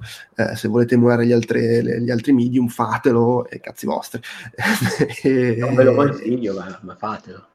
Esatto, sì. Eh, secondo me, dice lui, è importante puntare sulle caratteristiche uniche del medium, del videogioco, e, e secondo me il modo migliore per farlo è quello. Eh, sono i videogiochi, dice lui, la nuova forma evolutiva della narrazione, stiamo sviluppando un nuovo medium, lo stiamo facendo crescere noi sviluppatori, dice non è che accada spesso questa cosa, che c'è una nuova forma espressiva e che hai l'occasione di esserci proprio nel mezzo, nel, nel, di stare lì e di sperimentare per farla crescere, per, farla, per darle una forma de, eh, che, che, che, che, a un certo punto smetterà di evolversi. Eh, è una figata, siamo fortunatissimi ad essere in questo periodo, bisogna approfittarne, cioè, secondo me il tratto distintivo è l'autorialità condivisa, il fatto che il creatore e il fruitore assieme raccontano qualcosa, poi magari non ho ragione, eh, però eh, oh, se voi trovate un'altra interpretazione buon per voi, eh, però continuiamo a spingere, sfruttiamo l'interazione perché è una figata. È difficile dargli torto, insomma, da questo punto di vista. Poi io sono un grande fan dei suoi giochi, quindi mi viene anche, come dire, normale andare dietro alle cose che dice, mettiamola così. Sì, certo, Poi vabbè, insomma, non è, a prescindere di essere fan o no, sicuramente comunque una persona che vale la pena ascoltare. Ecco. Sì, sì, sì, assolutamente. Poi immagino che ci siano, come dire, eh, giovani sviluppatori che lo guardano come il nonno rompicoglioni, ma che ne sa, ma che ne capisce. Vabbè, quello è, è anche un... È anche giusto che, che, ci siano giovani sviluppatori che lo guardino così, insomma. No, è chiaro, sì, è parte del, parte del gioco, diciamo. È il cerchio della vita. ci, ci sta, ci sta. Poi, eh, sempre parlando di narrazione, c'era Lindsay Rostal, game director in Timberline Studio, che onestamente non, eh, non, ho presente di cosa si occupino, ma faccio una googlata veloce eh, per scoprire che si occupano ovviamente di, di, di, di, videogiochi basati sulla narrazione di tale The Red Lantern, che però non credo sia ancora uscito. Roguelite Narrative Game in cui vai in giro nel, nel, nel selvaggio con, una, con cinque cani da slitta. Mi, sa, mi viene l'ansia solo a leggere questa descrizione. Ehm, comunque il suo intervento era per parlare del fatto È un po che... spin-off uh, del primo Metal Gear. volendo. volendo. E la descrizione insomma, del suo intervento era: i giochi tradizionalmente mettono il giocatore nel ruolo di un eroe, il salvatore che risolve i problemi con la forza bruta, eh, ma in questi mondi ci sono altri personaggi eh, e magari si possono raccontare storie più piccole dei, dei, di quelli che tipicamente vediamo come comprirà. Oh, guarda, esattamente quello che ha fatto con Metal Gear, vedi? Perfetto. cioè, la storia più piccola del mondo di Metal Gear, cioè quando lui è in Alaska a fare le corse con i cani. Vedi, vedi. E, ehm, e, niente, lui parte dal solito discorso del viaggio dell'eroe, del fatto che si presta alla perfezione per i videogiochi perché ti fai questo viaggio in cui conquisti delle nuove abilità con cui risolvi i problemi, eccetera. Cioè, però si possono anche fare storie in cui non sei l'eroe, eh, nel senso che non sei l'eroe che salva il mondo, eh, e in realtà eh, adesso tu il viaggio dell'eroe mi, mi, sembra che mi avevi detto che eri un po'. Cioè che l'avevi studiata sta cosa, o, ricordo sì, male? Ma è, cioè, è un libro molto, è un libro di, di Vogler eh, scritto negli anni 70-80, credo. Comunque molto molto veloce, sono 100, 120 pagine, cioè se ne parla tanto, ma è una roba molto piccola. Ok, e, e cita l'eroe dai mille volti di Joseph Quello Campbell. è invece è il, lo studio da cui Vogler, che Vogler di Campbell, che Vogler ha mm. riassunto eh, per tirare fuori questo manuale di sceneggiatura. Diciamo, quindi okay. il viaggio dell'eroe è la versione ridotta e utile per scrivere in fretta. Del... È un prontuario, è comodo. Cioè... Chiaro, chiaro, chiaro. Beh, invece qua Lindsay va, va, va, a riferirsi proprio all'eroe delle mille facce di Campbell. Eh, dice che è una cosa super classica e adattabile a tutto, anche tipo a voler raccontare la storia di te che ti metti a dieta, perché, perché c'è un, una partenza, una fase di iniziazione, un ritorno diviso in 12 passi e dice Uh, che vabbè, nella visione straclassica cinematografica è Luke è a casa, Luke riceve una chiamata per andare all'avventura, incontra il mentore, c'è un incidente che lo spinge a partire, tipo i, i suoi sì, genitori adottivi. In realtà per dire poi ci sono anche film che sono appunto, come probabilmente intende lui, eh, intimi dove il percorso avviene attraverso passaggi emotivi che però riflettono eh, sempre più o meno quella lì. Ma anche Schindler List, per esempio, fa il viaggio dell'eroe dentro Schindler Esattamente, cioè il discorso che fa è Guerre Stellari è la visione più banale, tra virgolette, più, più, letterale o comunque quella a cui siamo abituati, però la puoi applicare a centomila altre cose, non deve essere per forza l'avventurona spaziale.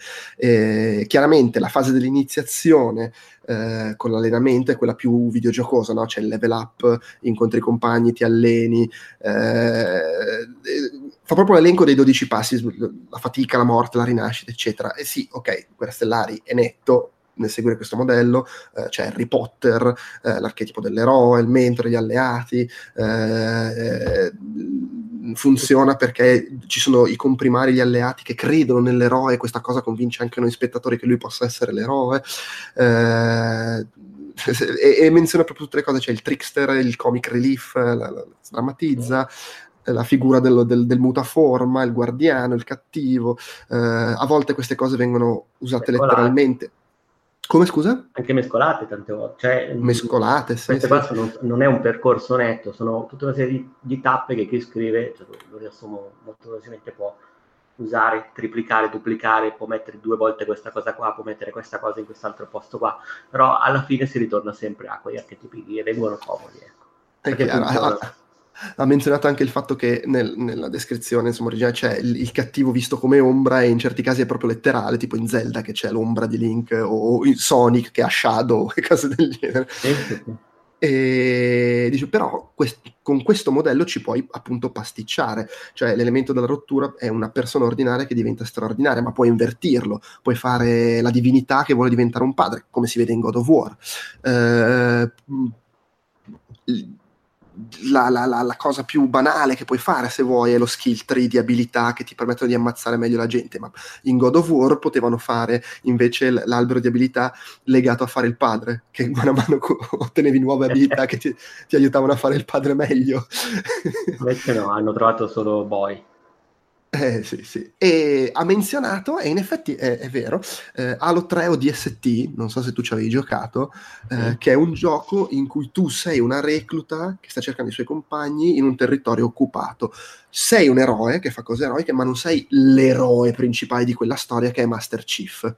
Ed è un gioco che ha un taglio noir, deprimente, che parla di isolamento, ed è una storia parallela di un personaggio minore in un mondo in cui si sta svolgendo in contemporanea il classicissimo viaggio dell'eroe di Master Chief. Però l'eroe non eh, viene ad aiutarti. Però anche tu, anche il personaggio mio, eh, sì. per esempio nel secondo Metal Gear Snake, che nel primo è protagonista, nel secondo è eh, l'aiutante magico.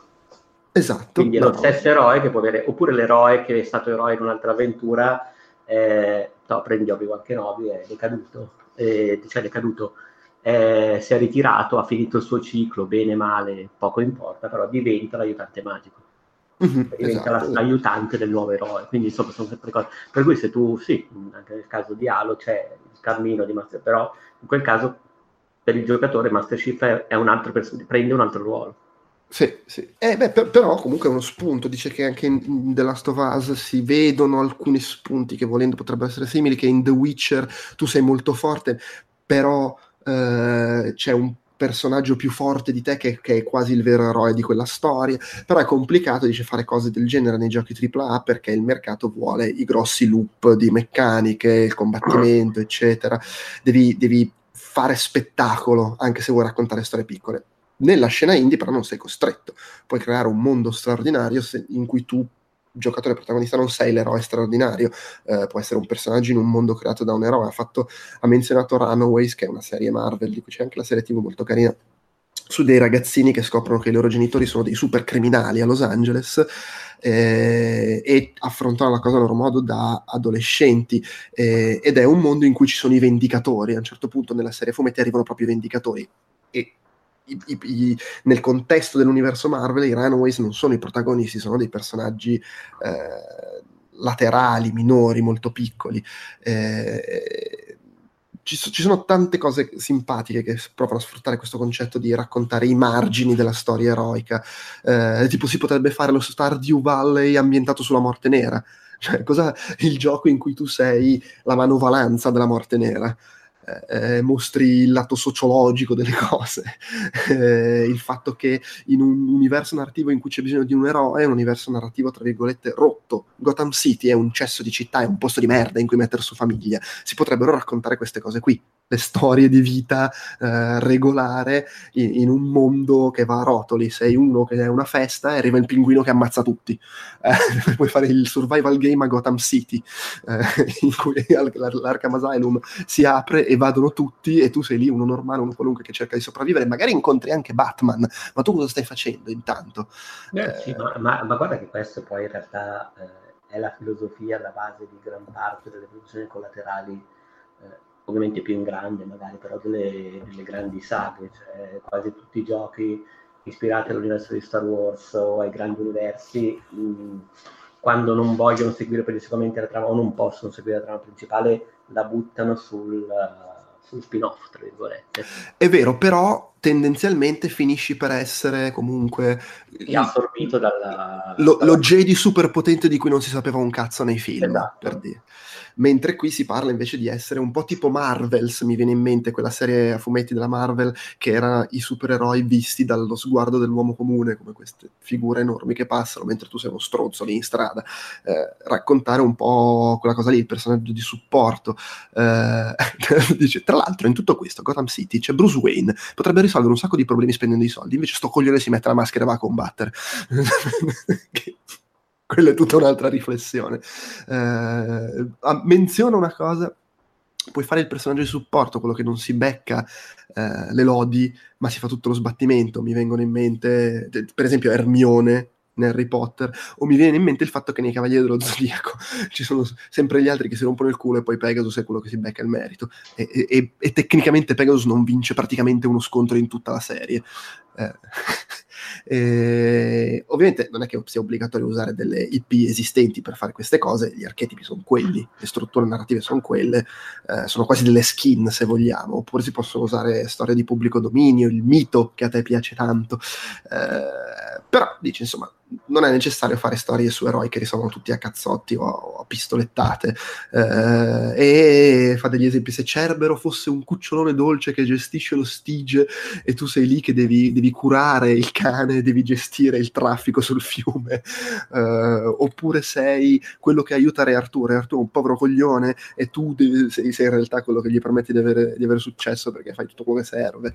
Eh, non è necessario fare videogiochi divertenti, l'entertainment può anche essere qualcosa che ti fa sentire triste, eh, non bisogna per forza infilare meccaniche classiche, se stai facendo un gioco indie non devi vendere milioni di copie, lavora sulla storia, insomma, era un po' quelle cose motivazionali, fate cose, fate cose fighe che ci voglio giocare, mi sembra un po' quello lo spirito dell'intervento.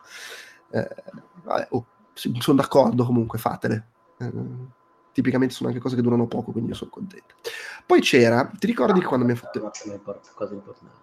Bene, quando abbiamo fatto il podcast sul uh, reboot c'era l'intervento sui sindacati. Certo. E l'intervento sui sindacati è immancabile a tutte le fiere ultimamente.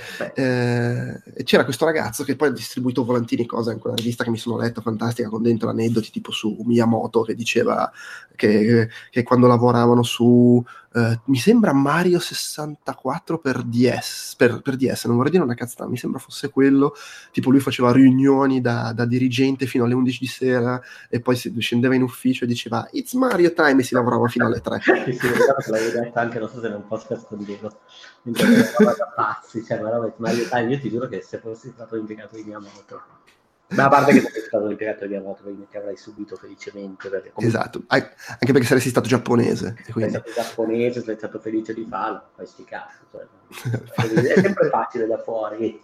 Eh, però insomma, vabbè, Mario Time il cazzo. Eh, no, infatti sì. Eh, non, non venire a fare il simpatico ragazzi, è una succata di minchia e ora lo facciamo, non Mario Time. No, no, infatti. E vabbè, qua c'era un intervento di uno che coordina l'attività di... Ehm, Bellissimo sindacalizzazione negli UK e che parlava insomma delle solite cose, del fatto che i sindacati servono, che in pochi posti, in, pochi, in poche nazioni in realtà già esiste un po' di sindacalizzazione per quanto riguarda i videogiochi, eh, che nel 2019 stiamo ancora ai francesi che fanno causa perché vengono pagati meno dalla tariffa minima nazionale e altre cose simpatiche del genere. Però ci sono anche eh, situazioni invece di virtuose, tipo lo studio di Dead Cells, che adesso non mi ricordo ricordo come si chiama, però mi sembra giusto dirlo. Eh, eh, Motion Twin oh. sono, hanno tutti lo stesso stipendio e la stessa quota aziendale del, dello studio. Certo, uno studio piccolo, però è, è, bello che funzioni così. Eh, ha menzionato il fatto che, per esempio, nel, quando c'è stato Uh, lo sciopero degli, dei doppiatori, uh, che loro l'hanno potuto fare perché essendo comunque attori sono iscritti uh, sindacato di altro tipo che al di fuori dei videogiochi, però loro hanno fatto uno sciopero, dopo quasi un anno hanno ottenuto dei risultati, cioè funziona incredibilmente, bisogna dirle queste cose agli sviluppatori di videogiochi, funziona se ci si riesce a organizzare eh, e sono riusciti a tenere tante cose, anche il fatto che devi sapere, saprai, sanno in anticipo che tipo di linguaggio si usa nelle cose che devono doppiare, se devono, che ne so, simulare sesso o usare insulti razzisti o fare stunt di performance capture, tutte cose che insomma può far piacere sapere prima. Eh, ci sono tante categorie però nei videogiochi che hanno dei problemi che devono essere risolti, il crunch, eh, la mancanza di diversità, nel, di diversità nelle assunzioni, eh, e tra l'altro ha mostrato delle, delle slide con eh, le statistiche su com'è in, um, in nel Regno Unito eh, e sul fatto che eh, poche, eh, poche, aziende hanno cioè rispettano diciamo, la media nazionale in termini di inclusività, di parità di sessi, di, di, di parità di stipendio fra, di, uh, fra, generi diversi, nel senso la, la, um, fra donne e uomini, la differenza di, stipendi, cioè il, partendo da una base do per scontato che in generale eh, a livello di aziende in Regno Unito non ci sia necessariamente grande parità, il settore dei videogiochi sta sotto di base.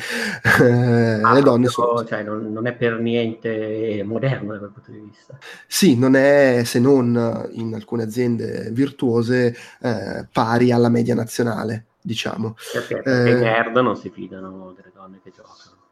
può essere, ed è, è un, comunque un, un calcolo su, su, su percentuale, eh, nel senso, non è solo che ci sono meno donne e quindi fanno meno soldi e, e, cosa capisce questo dei videogiochi? Sì, per dire, in Rockstar Games guadagnano il 64% di meno, l'84% se si parla di bonus. Quella eh, Madonna. il 45% delle donne di, di, dichiara di aver subito bullismo o molestie nel settore, non solo in ufficio, ma tipo online, nelle fiere e via dicendo, e non lo dicono al capo perché temono di rischiare la carriera. Uh, e dice, si dice che le bambine e le ragazzine non sono interessate a lavorare nei videogiochi, però è anche vero che se questo è lo scenario, scoraggia, cioè guadagni di meno, uh, il settore è poco amichevole. Non, eh, non ma, posso... ma è terribile. E cioè, non è solo una questione di insegnare a programmare alle bambine, devi risolvere i problemi del, degli adulti del settore, altrimenti la gente non ci vuole lavorare. Eh, questa cosa, sì, ti sento sconvolto. Sì, guarda, mi fai... Eh, ma sai che sono cose che ti giuro, mh, mm, faccio veramente fatica. Eh, allora, è una questione di ingenuità, mi rendo conto mia, però faccio davvero, cioè le trovo talmente irrazionali illogiche, che non, non, riesco a capirne nemmeno le motivazioni, cioè il modo in cui banalmente vengono giustificate formalmente. Cioè, no? riesco... ti, ti, ti, leggo un paio di statistiche sempre legate al Regno Unito, risalgono al 2015, va detto. Nel videogioco solo il 4% degli impiegati viene da gruppi considerati minoranze, eh, nel settore della, solo il settore dell'animazione, nel senso cartoni animati, aveva una proporzione più bassa Uh, in televisione c'era la più alta comunque con l'8.9% nei media, cioè, e in generale in tutto il Regno Unito siamo al 10%. Nel 2015 circa 2000 donne lavoravano nel, nell'industria del videogioco nel Regno Unito uh, ed erano il 19% della forza lavoro totale. Nella televisione stavano al 45%, nel cinema il 43%, in radio il 46%, quindi il videogioco era quello con la proporzione più, bassa, più bassa di donne eh, impiegate nell'ambito dei media, ma largamente più bassa, si parla della metà. Eh, poi ci possono essere vari motivi, però insomma mi sembra abbastanza eh, lineare e logico che se il settore comunque eh, guadagni meno de- sensibilmente meno degli uomini le, si, si, sa che ti trattano di merda per forza che le donne poi non ci vanno a lavorare no però a prescindere nel senso io mh, trovo assolutamente ingiusto che si facciano discriminazioni su minoranze in, te- in sede di assunzione. Però in quel caso banalmente te la puoi giustificare, ma, ma ti giuro parlo proprio di giustificazioni, eh, così non andava bene il curriculum. Quindi, però cazzo, di fronte veramente al, allo stipendio più basso, ma come cazzo fai? Cioè, non so, non riesco neanche a capire come, come la puoi mettere giù. Cioè, proprio come scusa, cos'è il rischio di gravidanza? Ma, ma, ma stiamo scherzando? Sei meno eh... forte fisicamente, tremi i tasti meno velocemente, ma cos'è? Eh, guarda, non, so, non, so, non, so, cosa dirti.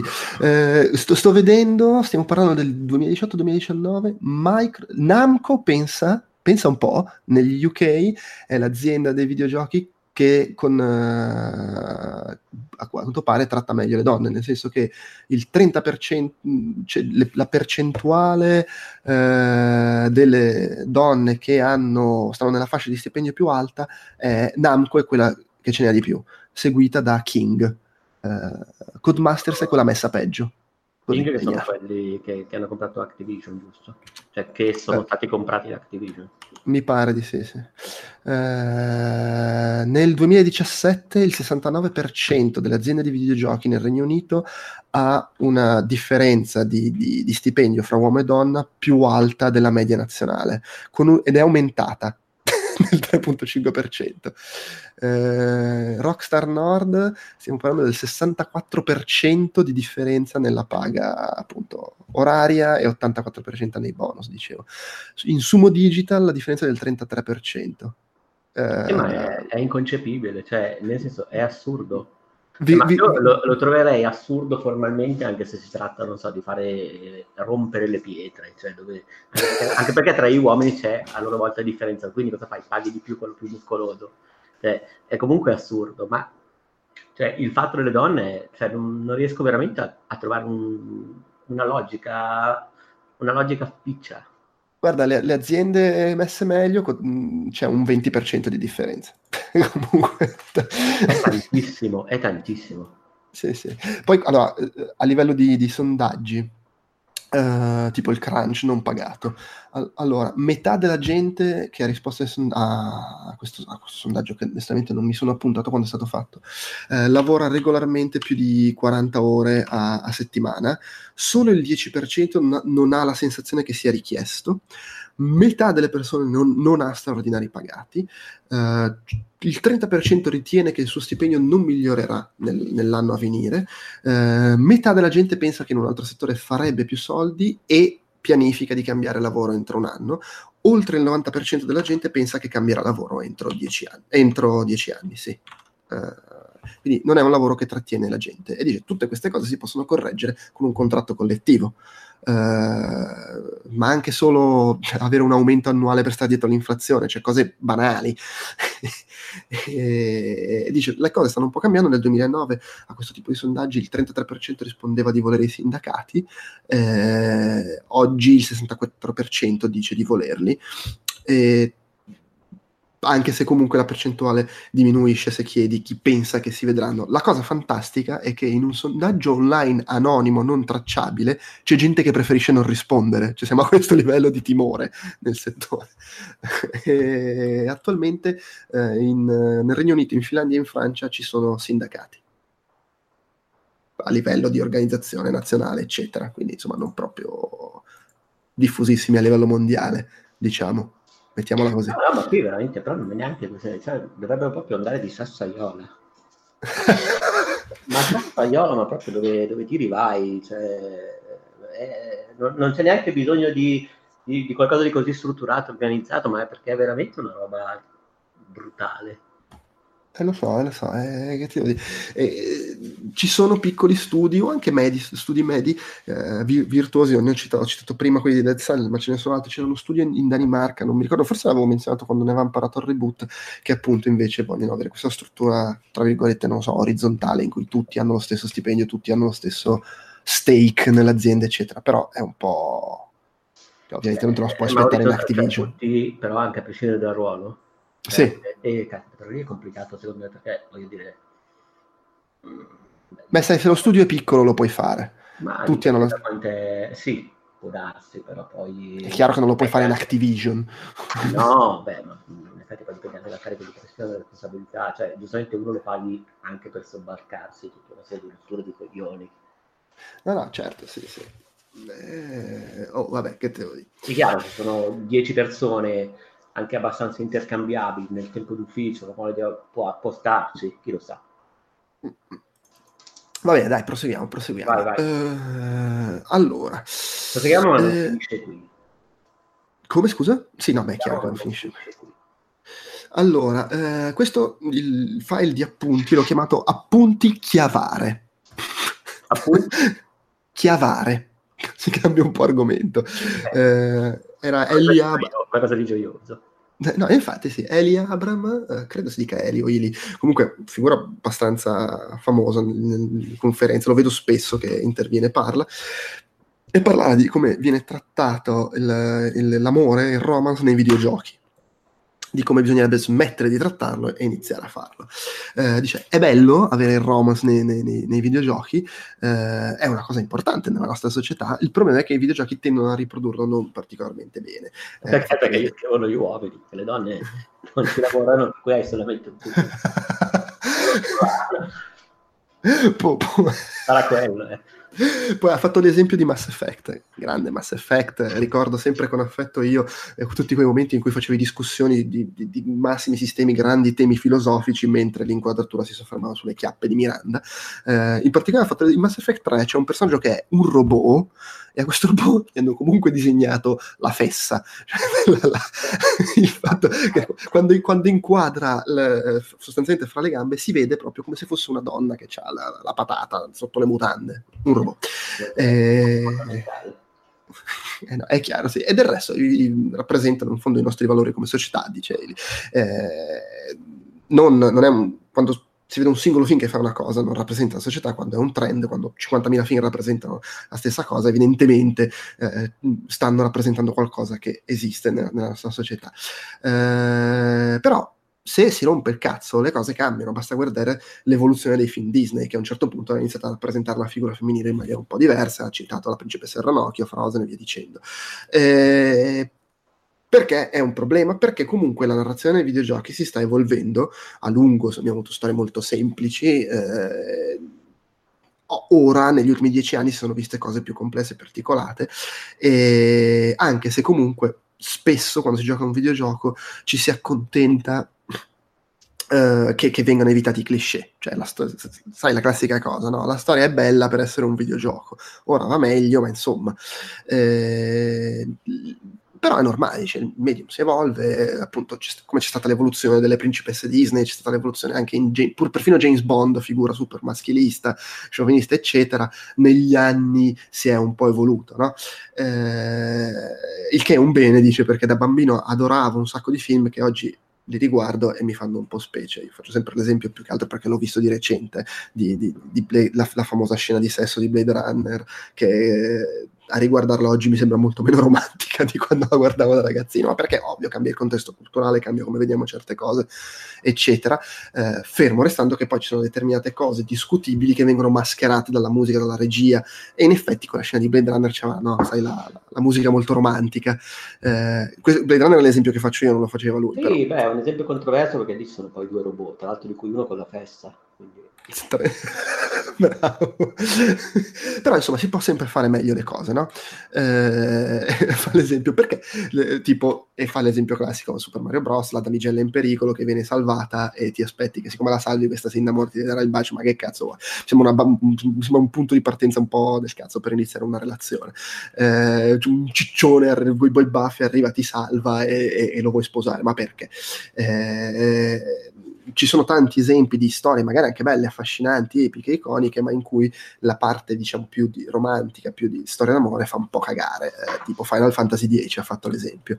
Eh, il problema poi è che nei videogiochi spesso il, se- il sesso viene visto come, eh, non so, come si traduce wish fulfillment, cioè la, la, la concretizzazione di un, di un, desiderio, il premio per la quest, eh, da, sì, permette ai giocatori... Una ricompensa Esatto, una gratificazione. Eh, permette al giocatore di trombarsi la gnocca. Eh, nei videogiochi tipicamente fai sesso se dai ragione alla tipa, la riempi di regali e fai delle side quest che ti chiedono di fare. E alla fine te la trombi. e la cosa fantastica, ed è verissimo questa cosa in Mass Effect, che quando finalmente te la trombi smette di parlarti. Perché hai finito le quest. Eh, non ti serve a niente, non ti serve più a niente il personaggio, quindi bella, a posto così. Eh, che, che, è una cosa folle. È un, Aldo, attenzione, cioè... io sto, sto, leggendo un appunto eh, sulla sindrome della croce rossina dell'eroe salvatore, la codipendenza affettiva. Insomma, c'è anche qualcosa di guasto, cioè ti innamori, ma non è proprio la cosa migliore che puoi fare. Eh no, è chiaro, sì, sì, sì. sì. E, e, e, dice, praticamente è un po' una, una quasi, è la, la, castità, no? Cioè la castità finché non ottieni il rispetto, devi aspettare, è la morale cattolica.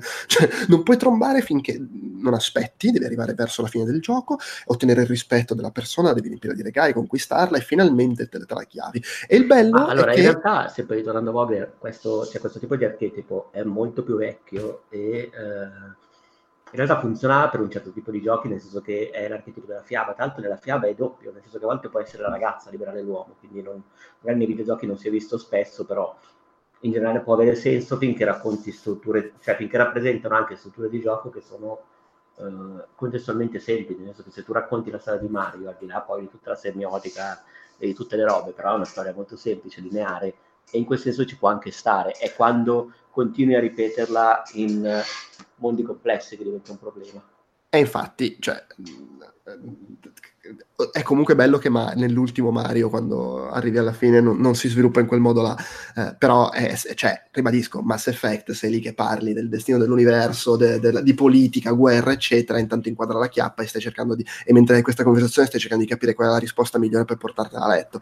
Cioè, tra l'altro, giustamente dice, smettono di parlarti se riesci a portartela a letto o anche se non ci riesci. Comunque la conclusione è che non ti parlano più. Che insomma, cioè tipicamente quando si arriva al dunque dovrebbe essere un punto di partenza poi per questa storia d'amore che hai coltivato fino a lì e che cioè, fammici parlare ancora eh, invece no, finito. Allora, eh, finché resti nella, diciamo, nell'archetipo base mh, mm, va bene così, nel senso che comunque non, eh, proprio non dire, non, non, c'è mai un'evoluzione, non, non, c'è mai un'evoluzione nel dopo il felice contenti della fiaba. Eh no, no, ok, ma sì, cioè io però ti sto, ti sto, facendo l'esempio di giochi che sono incentrati sulla narrazione e che quindi dovrebbero sì, essere sì, interessati sì. a sviluppare anche poi quell'aspetto. Eh, insomma, tra, oltretutto alimenti il fatto che il sesso sia una ricompensa per fare le cose giuste, anche se vogliamo, che educazione diamo ai nostri bambini. E, e dice, si possono fare invece cose anche molto più... Eh, più, più complesse. Fa anche l'esempio di Stardew Valley, che è un gioco molto semplice in cui per, quello che tu puoi fare è ogni giorno dai dei diamanti a una tizia e alla fine questa ti sposa e non c'è mai una conversazione. Che di nuovo capisco che sia un tipo di gioco semplice quello che vuoi, però è un po' come dire, sì, certo, fa un po' cade- cadere le braccia. Davvero strumentale. Tra l'altro io per Sfizio, intanto che parlavi, mi sono andato a leggere eh, la trama di base di Great Giana Sister per vedere se in quel caso, visto che avevano fatto il codice Super Mario Bros, avevano anche invertito un po' la dinamica affettiva, ma no. Eh, no. Vai a recuperare la sorella. Nel saldo che stronzi. Effettivamente. Cioè, cazzo, hai curato tutto, hai cambiato, almeno fai, cioè, vivitela, cioè, per dire Labyrinth, il film che è comunque degli anni 80 fa quella roba lì al contrario, cioè l'eroina. No, no, è chiaro. Sì. Eh, infatti, cioè, è, è, ed è folle perché voglio dire, basterebbe un minimo di accorgimento di aggiungere anche solo elementi di gioco, una side quest aggiuntiva, dei bonus, delle penalità in base. Il punto è, se non puoi farla bene sta roba, non mettercela, cioè che serve mettere il romance se devi fare una stronzata? Eh, oltretutto, essere gentili, dice lui, essere gentili, fare dei regali è bello. Il problema è che nei videogiochi questa cosa è caratterizzata come una transazione, dai un regalo perché vuoi trombare. Sì, cioè, ma è quasi alla base della galanteria vecchio stile, che è comunque una cosa patriarcale, cioè non è, non è una cosa sentita. Mm-mm, sì, no, è proprio quella roba lì. E oltretutto dice molto raramente si vedono, praticamente mai, eh, il romance come una side story, cioè personaggi che non sono il giocatore, personaggi collaterali che fanno sesso fra di loro Succede in Mass Effect 3 e la cosa si viene liquidata con Shepard che dice sono felice per voi, fine. Sono, robe, sono robe che si potrebbero approfondire. E chiappe. Invece fa eh, l'esempio di Shadow of the Colossus come l'esempio di un gioco in cui c'è una storia d'amore ma non viene mai detto, lo capisci e oltretutto alla fine neanche ottieni la ricompensa della chiavata. Eh no, Ti fanno... perché, perché lì stai facendo una cosa contro natura. Eh, sì, ti fanno giocare, dice lui, alla relazione, ma non la rovinano con dei dialoghi scritti di merda. È così, però. Ma strano però non ha parlato di Ico. Eh, è vero, sì, c'è anche quello. Eh, beh, però vabbè, è in Shadow of the Colossus forse perché è più sottile, se vuoi, come cosa eh, ha citato un gioco che si chiama Tasks di Orc Dating Sim, eh, che è un gioco che, tra, che, parla molto di diversità, dice, e eh, poi una cosa, una spunta che puoi attivare è l'autonomia dei personaggi non giocanti, eh, e in pratica in questo modo loro possono av- avere delle relazioni, avere delle reazioni a quello che fai, possono rifiutare il nome che dai alla squadra, possono rifiutare le tue decisioni, non dipende tutto da te, che anche quello è importante, cioè il fatto di non fare in modo che sia tutto centrato sul giocatore, se vuoi creare delle relazioni realistiche, credibili, dare un senso anche ai, ai, ai rapporti fra persone. Eh, c'è un gioco che si chiama Spit Kiss, mi pare così dice, dice l'appunto, eh, che è incentrato su due persone che sono innamorate della stessa persona che ricambia. Eh, insomma, ci sono tante cose che si potrebbero fare meglio, che si potrebbero fare in maniera più approfondita e magari sarebbe il caso di eh, provarci. Io apprezzo, perché a me, tra l'altro, in Mass Effect divertiva molto la parte del, del romance, però sì, in effetti, cioè, i, certi aspetti della cosa erano proprio, ma poi palesemente scazzati, secondo me, quindi un po' un peccato, però che, che, che dobbiamo fare?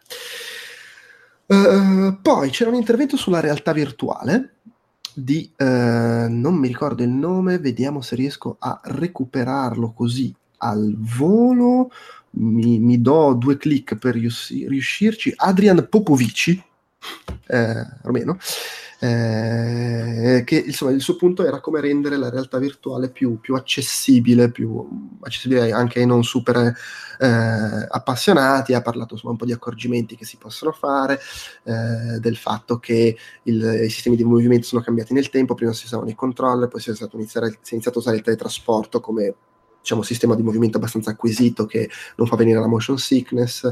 Eh, con Oculus Quest la gente può muoversi veramente. Il futuro è di arrivare al rapporto uno a uno fra quello che vedi nel gioco e quello che fai. Eh, il problema è anche che dipende dall'applicazione che fai. Per esempio, loro sviluppano applicazioni eh, per eh, non videogiochi, ma lavoro industriale, e lì il teletrasporto è scomodo. Devi deve potersi muovere liberamente negli ambienti che stai ricreando la gente, allora lo, loro mettono delle frecce, lavorano più sull'interazione degli oggetti che ti invita ad andare nei, nei, nei luoghi, però può essere una roba su cui si, si può riflettere anche per, per i videogiochi. Eh, c'è il classico problema di far fare cose 2D all'interno della, della realtà virtuale, tipo i menu e delle soluzioni possono essere creare i menu contestuali, tipo c'hai uno smartwatch eh, e vedi i menu lì sopra e interagisci con lo smartwatch così non rompi l'illusione. Eh, oppure mettere delle manopole letterali sul tavolo con cui interagire e con cui cambi le dimensioni del testo, la, il posizionamento della luce, cose del genere. Eh, ha parlato del fatto che la realtà virtuale va benissimo stilizzata, non c'è bisogno di spendere risorse enormi per fare ambienti realistici perché la gente eh, ritiene di apprezzare di più il realismo visivo, ma in realtà gioca meglio quando è in un ambiente stilizzato perché l'ambiente stilizzato crea meno, meno confusione. Eh, tu, tra l'altro, giochi abbastanza con PlayStation VR. Sei d'accordo su sta cosa che l'ambiente stilizzato funziona meglio? Mm. Allora, probabilmente adesso sì, ma non penso che sarà una cosa. Penso che sia una cosa legata al giocatore adesso più che alla tecnologia. Mm. Nel senso che adesso è un, già tra l'altro dopo un po' che gioco adesso digerisco molto meglio anche gli ambienti tra virgolette realistici. All'inizio in effetti sì non erano al massimo. L'altro per me è proprio una questione di, di abitudine del giocatore. E poi vabbè chiaro di mille, mille altri fattori qualità della rete ah, certo, sì. ah, però in generale ecco se, se all'inizio poteva essere più comodo proprio a livello di linguaggio eh, qualcosa di astratto, qualcosa di, di, più simbolico, proprio perché riconosci immediatamente gli elementi di interazione, come adesso si può andare tranquillamente oltre. Mm, sì, no, beh, ci, ci, ci, sta, diciamo. E, vabbè, poi ha parlato del fatto che comunque la VR viene utilizzata in molti mercati già oggi, nel nel training industriale, eh, in ambito medico, eh, riabilitazione, apprendimento a scuola, allenamento per i militari, eh, quindi ci sono mille sviluppi e che è una cosa che va fatta conoscere, bisogna mostrata, mostrarla, farla toccare, quando la gente prova la VR eh, la coglie subito, si vende da sola, eh, dice non so se la VR sarà il futuro, è una cosa che si dice da vent'anni, lavoriamo per farla diventare tale. Era una roba mo- molto semplice, molto easy, però devo dire, anche sfiziose alcune cose che, che, che, diceva mentre ne parlava. Ad ogni modo, andiamo avanti. Uh, ah, questo, questo è stato figo. Things We Lost in the Fire. Dunque, era eh, Sticur, ne avevo parlato anche nel, nel podcast del, del Develop, lui aveva rifatto la nuova versione aggiornata del suo Killing the Game Industry. Lui è questo ex giornalista di Edge che va in giro a fare talk e alla, alla Nordic Game Conference eh, fa sempre, eh, come si dice, la...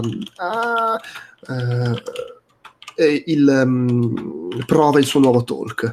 Eh, c'è il suo pubblico che, che, che, che, lo segue fedelmente e eh, ha parlato, ha, ha fatto tutto questo, questo discorso eh, che purtroppo essendo passati due mesi un po' la memoria è quella che è, eh, cioè, non, non, sto a raccontarlo perché, vabbè, però ha, ha, raccontato all'interno del discorso che ha fatto, ha raccontato di questa eh, donna inglese di cui ha, lui ha, ha scoperto uh, l'esistenza andando a cercare cose in, uh, nella biblioteca lì a, a, Londra, credo sia la biblioteca pubblica, non so. E che praticamente è questa donna che si è messa eh, ha, mm, è stata la prima donna a volare con un pallone aerostatico e ha raccontato tutta la sua storia, di quello che ha fatto, di tutte le sue ascese, di come ha lottato contro eh, le convenzioni dell'epoca, eh, di, delle, delle, mille cose che, che ha fatto di, con, con, le figlie, ha volato, la gente che rompeva i coglioni. E via dicendo. Sembra la storia di Rose dei Titanic dopo che, che viene diciamo, salvata da DiCaprio. Volendo, sì. Eh, no, ma era molto affascinante. Non so se ah, sia stato sia stato registrato o raccontato, però la cosa carina è che lui l'ha, l'ha, sfruttato come punto di partenza poi per dire, per fare un discorso collaterale. Eh, lui ha parlato, ha, all'inizio ha mostrato un grafico e in quel grafico c'era eh, quello che, ehm, come si dice, gli il, suo stipendio, eh, quello che eh, gli serve per vivere, quello che gli serve per, per, per stare decentemente.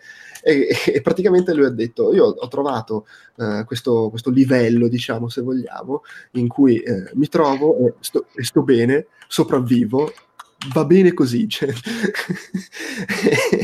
Il... Che meraviglia, che meraviglia.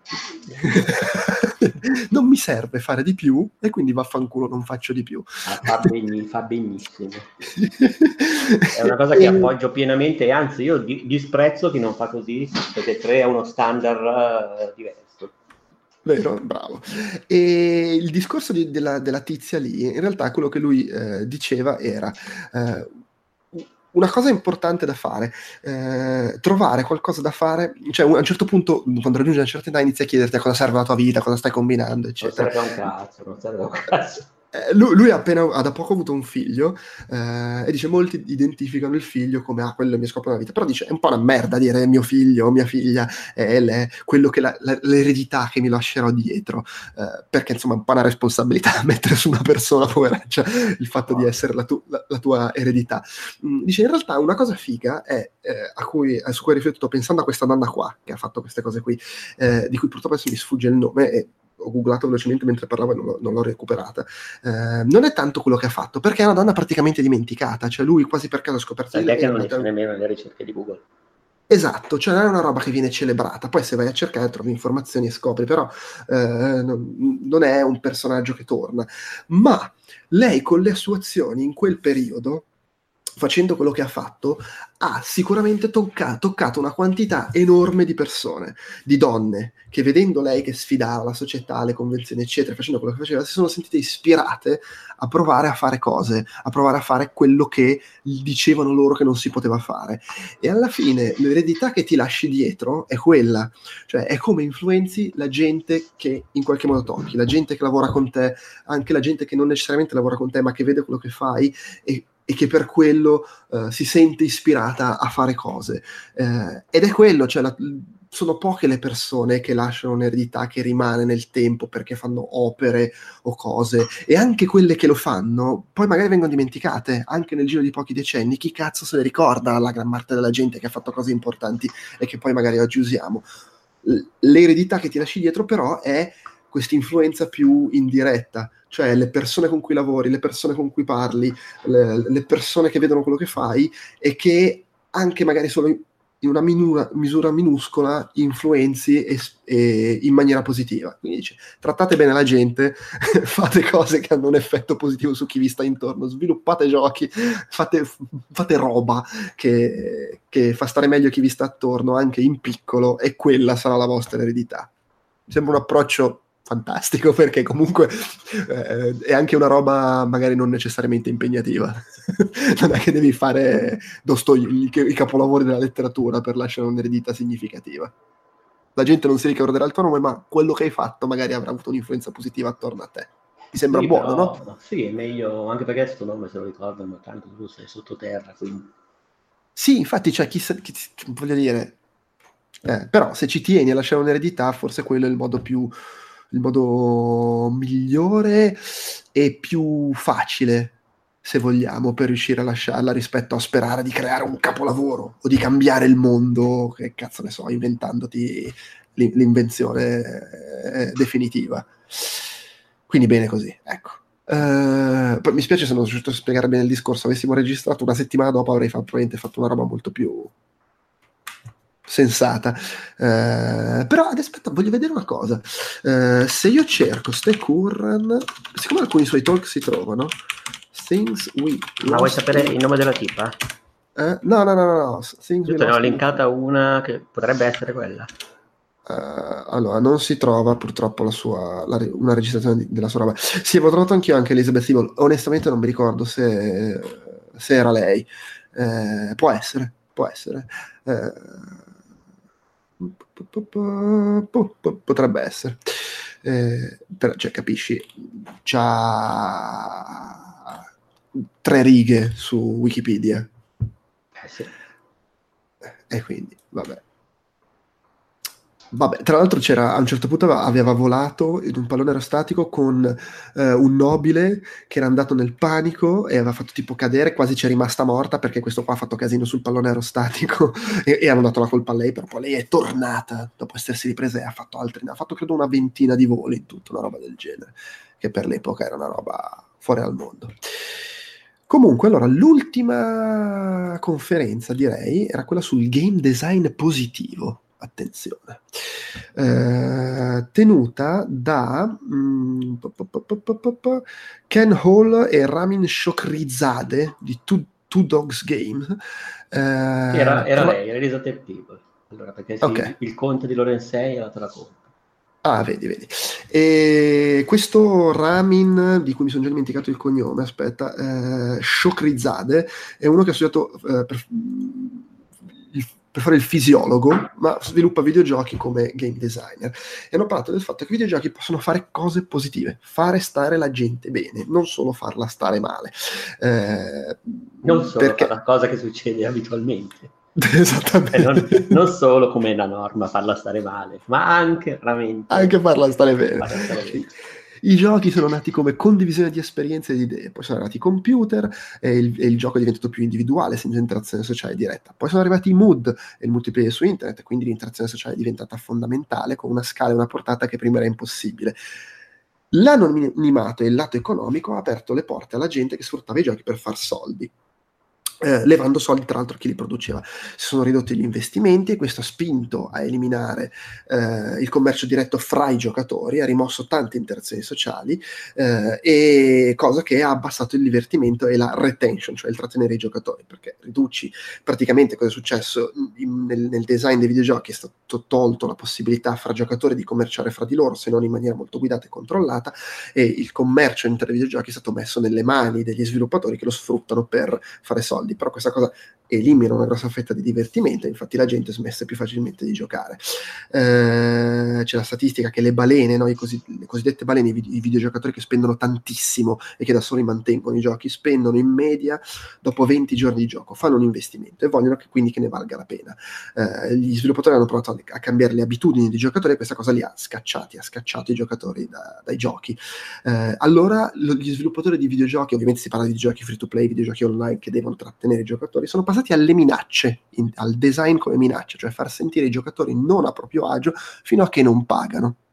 Eh, e paradossalmente i videogiocatori invece di, di uh, biasimare i, chi, chi sviluppa i videogiochi finiscono per sbiasimare gli altri giocatori. Uh, però sostanzialmente, uh, anche perché si creano meccaniche tipo che se tu sei offline, uh, i giocatori che sono online magari ti fregano la roba e quindi perdi risorse e quindi è colpa degli altri che giocano. allora il gioco ti vende uno scudo che serve per proteggerti quando muori o quando sei offline che però appunto crea una meccanica perversa che ti spinge a comprare robe che altrimenti non ti servirebbero.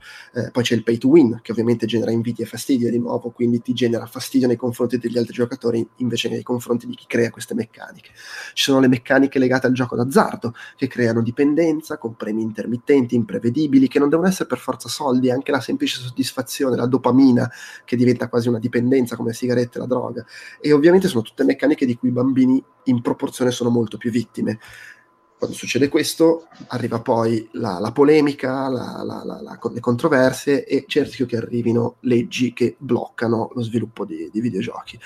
Eh, e tutta questa roba è pessima, bisogna fare invece un design positivo che eh, pro, promuova comportamenti positivi invece che comportamenti negativi da parte dei giocatori eh, ed è possibile fare cose eticamente gi- giuste, si torna a quello di cui parlavamo prima, in una maniera che permetta anche di fare soldi, anche perché poi se tu crei delle meccaniche valide, positive, che fanno piacere ai giocatori, i giocatori fanno, col passaparola fanno crescere la comunità, la gente viene a giocare eh, e se c'è una comunità arrivano anche le balene, quelli che spendono tanti soldi. Eh, poi promuovere l'interdipendenza, situazioni di gioco in cui i giocatori si aiutano a vicenda e quindi si sentono motivati, necessari.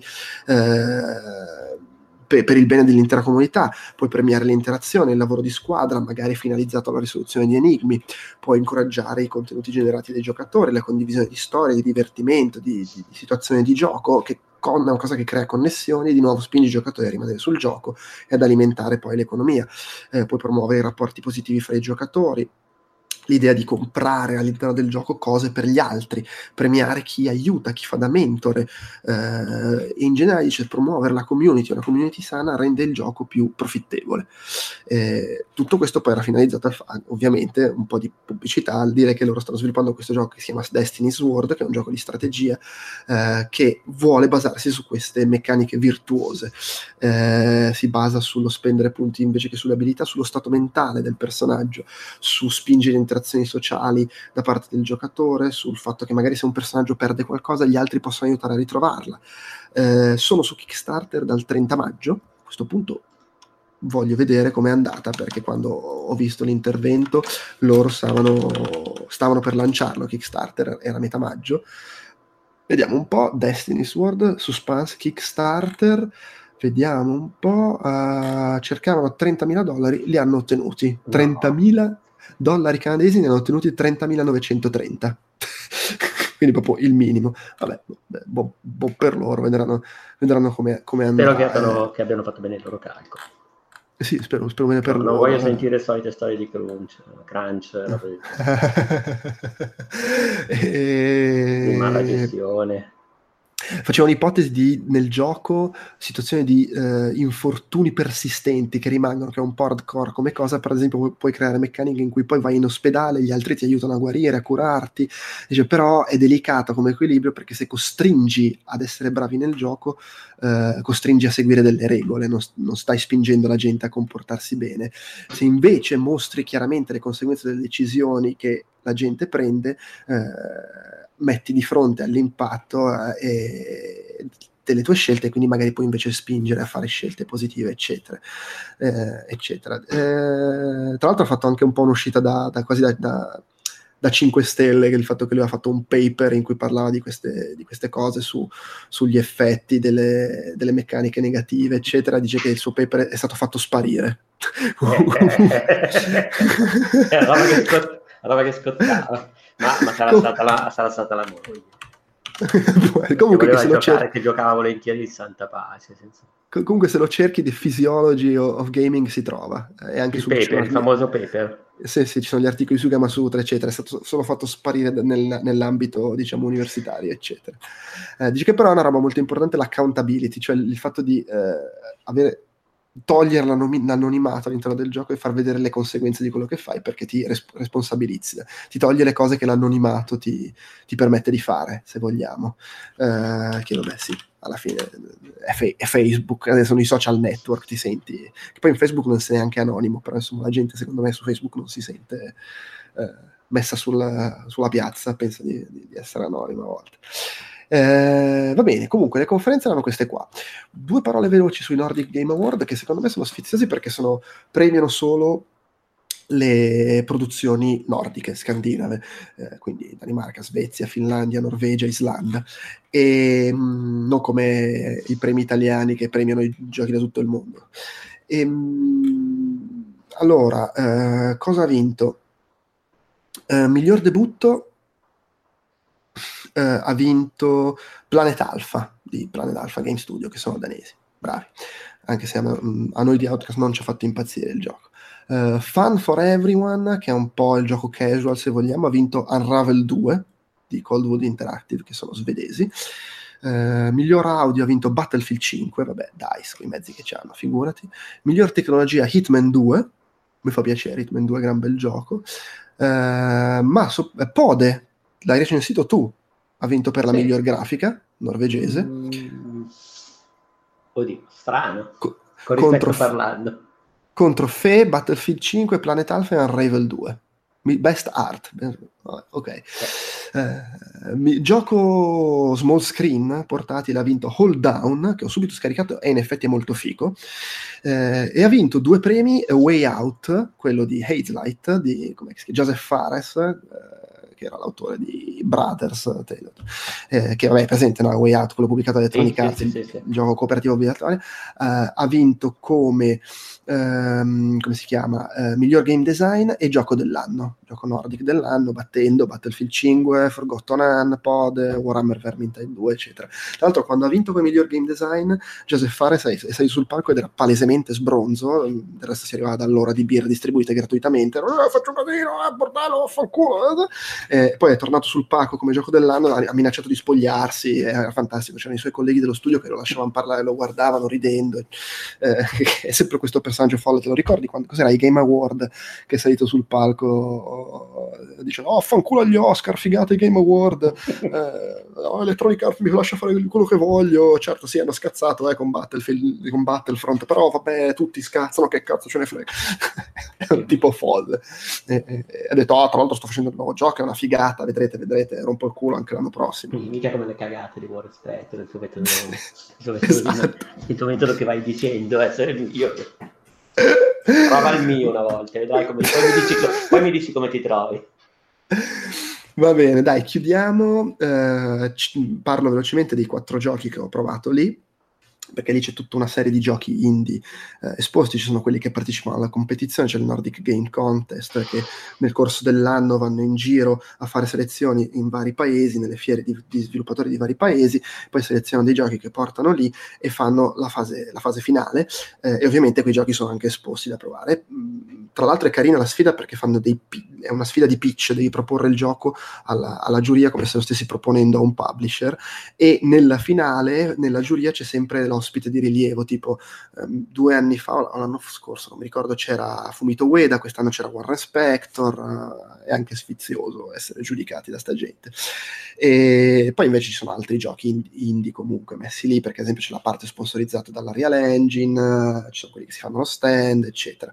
Comunque ho provato questo Dusk Awakening, che è un gioco sviluppato da un, uno studio italiano di, se non sbaglio, sono quattro che si sono appena laureati al, al, al Politecnico di Milano eh, e hanno fatto questo progetto come, proprio come progetto da curriculum durante il corso eh, e il professore poi gli ha detto oh, secondo me dovete provare a svilupparlo hanno recuperato altre due persone su, proprio cercandole su Facebook per fare l'audio e lo stanno sviluppando. Loro hanno vinto la tappa di Roma del Discovery Contest e quindi erano lì per competere. Poi non sono andati in finale, però insomma sono andati lì, hanno incontrato gente, fatto vedere il gioco. Il gioco è una specie di clone, se vogliamo, dei vari eh, Another World, Oddworld e via dicendo, in cui tu sei questo tizio che va in giro, eh, devi, devi, essere un po' stealth, nasconderti perché non, insomma, ti ammazzano sul compo i nemici, hai enigmi da risolvere usando questo pistolone che ti permette di assorbire eh, la luce e utilizzarla per attivare meccanismi, ma puoi anche usarlo per possedere i nemici, che è un po' come succedeva in Oddworld,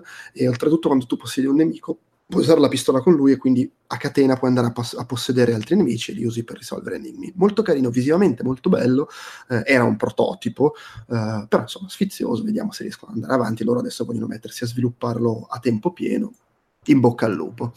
Poi ho provato questo Bramble, The Mountain King, che era nell'area Unreal Engine, in cui tu sei dentro questa specie di mondo allegro, spensierato. Non so se devo dire fiaba o favola, non, non mi azzardo a dirlo che poi so, fiaba, so che tu fiaba. mi puoi... Nel dubbio di sempre fiaba ok, sei in una fiaba tutta allegra, solare, eccetera, in cui tu giri, eh, passeggi fra prati, alberi, cieli azzurri, animali fantastici, bellissimi, anche giganteschi. Se cammini sereno, ehm, vedi sulla distanza un gigante dallo sguardo bonario, puoi scegliere se salutarlo o urlargli, eh, e poi dopo lui si comporterà in maniera diversa a seconda di cosa fai, incontri una ragazza, eccetera. Poi all'improvviso cambia tutto, sangue, merda, carne, budella. Diventa tutto scuro, il cerbiatto gigante che avevi incontrato prima lo trovi per terra squartato, sbranato con l'intestino di fuori, la tizia che avevi visto la trovi crocifissa, eh, arriva questo gigante, eh, che suppongo sia il Bramble del titolo, che è disgustoso, sbavoso, cerca di prenderti, mi immagino per sbranarti, e, e, e da lì ci sono quick time event, momenti di fuga, eccetera. E insomma poi la demo si, si concludeva sul gigante che ti afferra e non sai bene cosa fare. Mi è sembrato molto carino, ovviamente è da vedere poi come si sviluppa il gioco, se ci sono enigmi, azione o solo queste sequenze un po' guidate, però bella atmosfera, bella grafica, molto, molto sfizioso. Poi Drokanoid, eh, che eh, tra l'altro è il gioco che ha vinto il Discovery Contest e che è in giro da un pezzo, eh, perché eh, credo che sia stato già distribuito con l'Humble Indie Bundle, quello, l'Humble Weekly Bundle, quello settimanale, però adesso deve arrivare anche su, su Switch, se non sbaglio, su piattaforme mobili, su Steam, eccetera. Praticamente è Arcanoid, dove però invece di muovere in giro la barretta, tu tocchi col dito o clicchi col mouse e la barretta la disegni e quindi la disegni angolandola, cioè posizionandola, e mentre la stai disegnando rallenta il tempo e poi la pallina rimbalza sulla barretta e va a distruggere i blocchi. Quando torna giù devi di nuovo disegnarla. Ogni volta disegni la barretta nel punto in cui la vuoi mettere, che già come concetto è molto figo, devo dire, funziona bene, in più sblocchi 50.000 power up diversi che ti fanno fare 100.000 robe, ha un look un po' alla Geometry Wars, eh, secondo me è molto molto figo, mi è piaciuto tantissimo, perché comunque è, ha questo stile completamente folle, estetico, appunto la Geometry Wars molto neon, fluo, luminoso, eh, ma ti dà questo approccio quasi un po' tattico su dove piazzo la roba e come sfrutto le varie opportunità. Bello, bello, veramente figo. E infine Out of Place, eh, altro prototipo. Eh, stanno cercando un publisher, il gioco comunque se lo completano esce fra tipo tre anni, per cui insomma, eh, tu sei sto bambino che si ritrova in un mondo alieno e che va in giro con questa palla meccanica che sembra un po' quella che ti accompagna in Halo, non mi ricordo il nome, la, la palletta volante cagacazzi.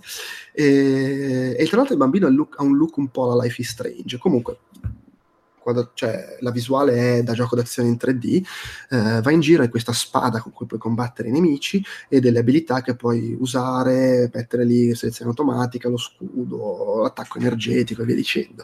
Eh, la cosa particolare è che tu vai in giro con questa, questa sfera che limita l'utilizzo dei tuoi poteri, nel senso quando tu usi tutta l'energia, la sfera si, si consuma la sua energia eh, e a quel punto devi portartela in mano e quindi non puoi usare la spada, non puoi combattere, devi portarla a una stazione di ricarica per ricaricarla. Inoltre, mentre si ricarica, devi difenderla dagli attacchi dei nemici, quindi si crea questa situazione un po' particolare in cui alterni le fasi in cui combatti alle fasi in cui devi pensare a ricaricare la sfera, eh, che ovviamente poi diventa particolarmente complesso quando magari stai combattendo con un boss carino, eh, di nuovo, è una roba che bisogna vedere poi come, come, si sviluppa nel gioco completo. Però sfizioso anche questo. C'erano 50.000 altri giochi, ma sono riuscito a provare solo questi quattro. E direi che ho raccontato tutto quello che avevo da raccontare. Uh, il podcast non finisce qui perché vi lascio all'intervista.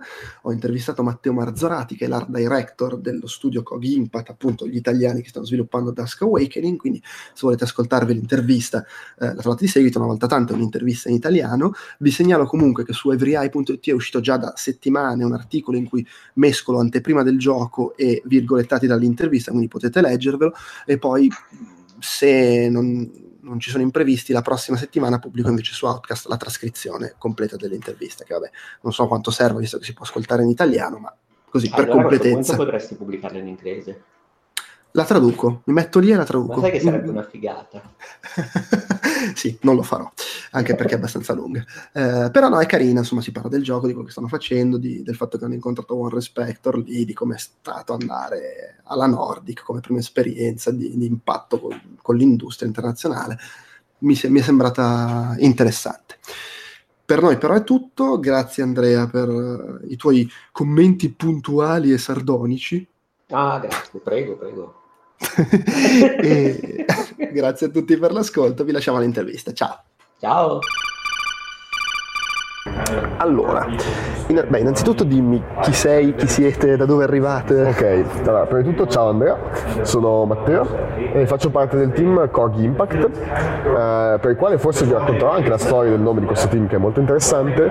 E siamo sei ragazzi che veniamo da Milano e altri due ragazzi che vengono da Sicilia e stiamo facendo questo gioco che è presente qui alla Nordic Game Conference chiamato Dusk Awakening. Allora, Dusk è un stealth puzzle platformer che vuole richiamare un po' alla mente i giochi degli anni 90 come Oddworld, Apes Odyssey, Flashback e Otherworld e quindi raccontare la storia di questo robot disperso in questo pianeta eh, pieno di pericoli, trappole e un'antica civiltà per il quale poi si scoprirà nella trama cosa succederà ha questo robot, e eh, la quale main feature di questo gioco eh, si chiama Dasgan, è la pistola che dà nome al gioco ed è una pistola che permette di controllare l'energia. Il gioco è cosparso di elementi artificiali, di questa luce bianca, che può essere catturata dalla pistola e può essere scaricata in diversi elementi di gioco, come ad esempio macchinari, come ad esempio nemici stessi, e quindi controllare la mente dei nemici e fare dei puzzle attraverso il corpo del nemico. Eh, ovviamente sono diverse anche tipologie di nemici, quindi dobbiamo risolvere i puzzle anche a seconda della tipologia di nemici che il nostro robot incontrerà. E questo è un po' diciamo, il racconto molto semplice del gioco. Uh, siamo qui per la prima volta in assoluto, è il nostro primo gioco, quindi rompiamo un po' la regola del game design dicendo che i primi dieci giochi fanno schifo, speriamo che questo non faccia schifo. e, um, quindi siamo veramente fortunati ad essere qui perché il gioco è in fase prototipale. Abbiamo all'incirca uh, 5 mesi di sviluppo full time alle spalle e um, il gioco è nato all'interno di un corso curricolare del Politecnico di Milano, uh, Video Game Design and Eravate tutti studenti? Eravamo tutti studenti studenti del Politecnico, eh, a parte appunto i due sound designer che venivano da Sicilia. Okay.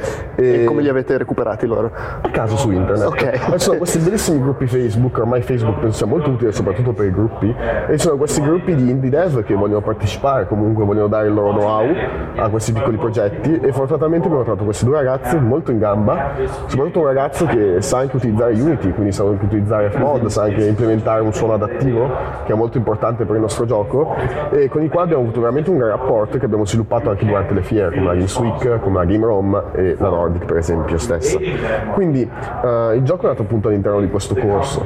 Eh, ringraziamo appunto anche il professor Lanzi. Quindi, quindi eh, ok, era proprio un progetto un scolastico, diciamo. Ok, ottimo. Infatti ringraziamo molto il professor Lanzi che ci ha dato 30 lode e ci ha detto ok, voi avete finito questo prototipo, uh-huh. però secondo me vi conviene andare avanti. Abbiamo seguito un po' il suo consiglio e all'ultimo giorno disponibile, questa è un po' la storia del nostro team, uh, l'ultimo giorno disponibile abbiamo fatto l'application per la Games Week. E, um, fortunatamente non ci speravamo ovviamente, ma siamo stati presi con un prototipo che ovviamente è una grafica totalmente diversa, uno stile industriale, completamente diverso dallo stile sci-fi che il gioco ha in questo momento e quindi abbiamo cercato di rimodellare tutto il gioco un mese prima della Games Week. Quindi in realtà il gioco è nato ed è cresciuto in piccoli step a ridosso delle fiere a cui partecipavamo.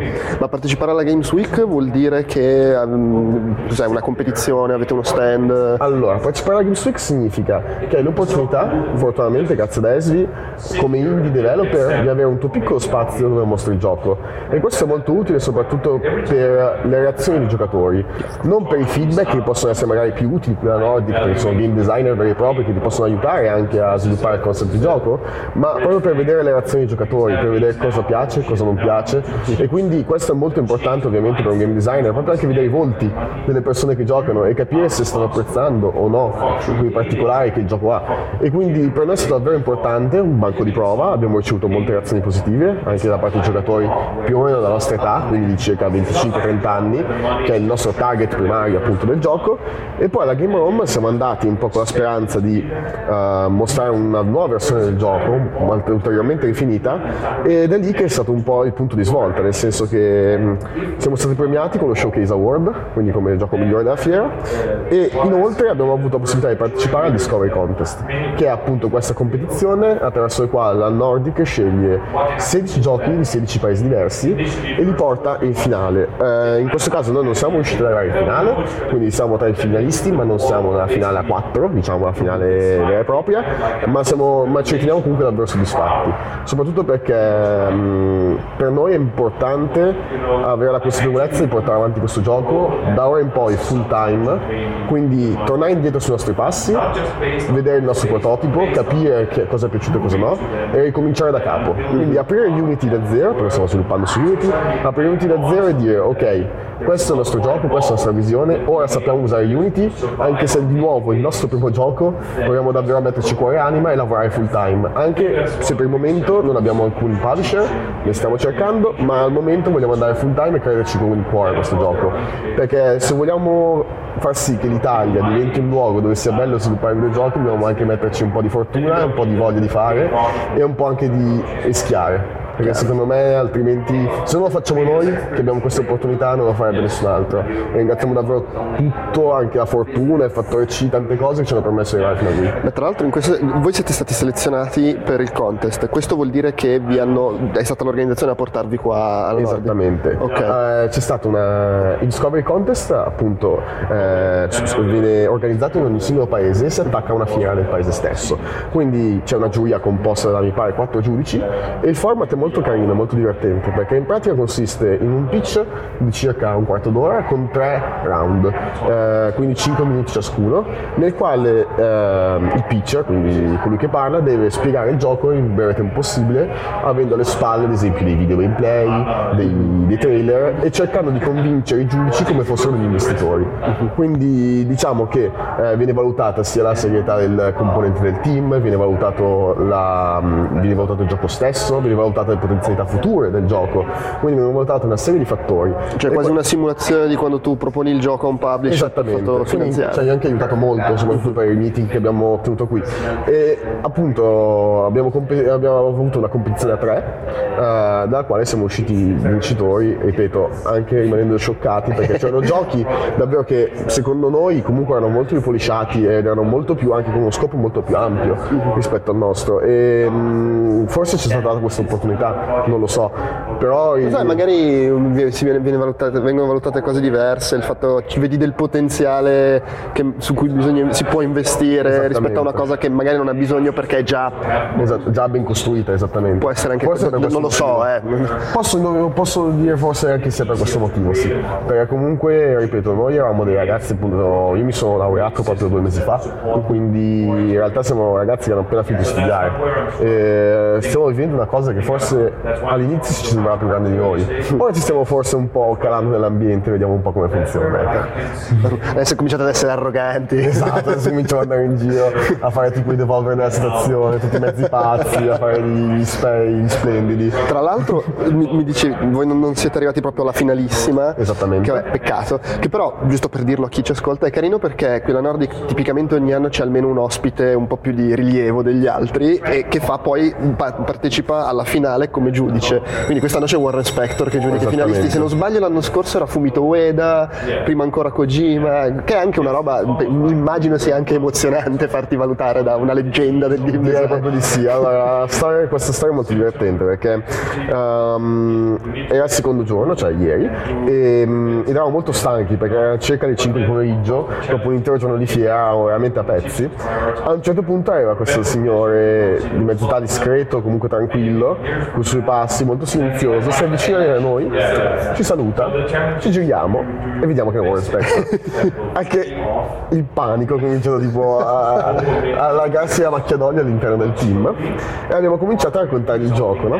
E lui mostrava, un po' come i giocatori alla Games Week, non mostrava, non diceva parole, ma mostrava semplicemente segni di compiacevolezza o di forse potesse migliorare questa parte semplicemente con lo sguardo. E questo secondo me è stato un modo di comunicare veramente incredibile, perché con pochi gesti, con poche parole, è riuscito a comunicare molto di quello che in realtà ehm, pensava del nostro gioco.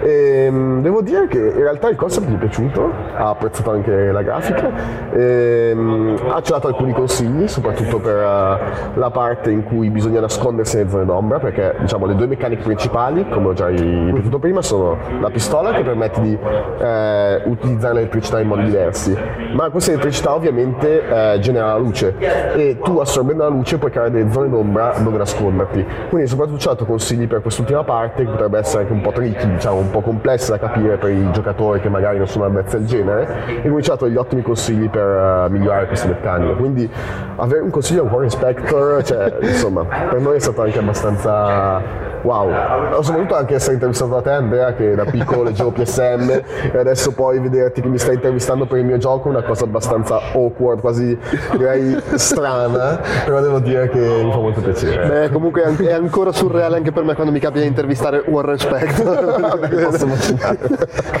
Beh, però questa è una cosa che vabbè, io la noto un po' da outsider. Tu, tu magari adesso inizi ad avere una prospettiva più da, da sviluppatore, quindi sei più, diciamo, non so, io sono sempre un po' un intruso in queste situazioni, ma quello che io noto è che è una comunità estremamente accogliente e soprattutto quando li vedi in questi contesti qua, che è una fiera dedicata allo sviluppo, non è le tre dove devono fare marketing, nessuno se la mena, cioè anche appunto War Spector, che ne so, quelli più famosi, in realtà girano tranquilli, tutti amici, pacioni e tutti super disponibili a darsi una mano, a chiacchierare. Esattamente, a proposito dell'atmosfera, um, questa è forse, forse una delle parti migliori di queste fiere, perché um, c'è un po' il classico stereotipo dello sviluppatore che è un po' lo scappato di casa, che è una persona poco socievole, che è una persona comunque esiste ancora questo stereotipo per certi versi in alcune parti del nostro paese o comunque in alcune mentalità.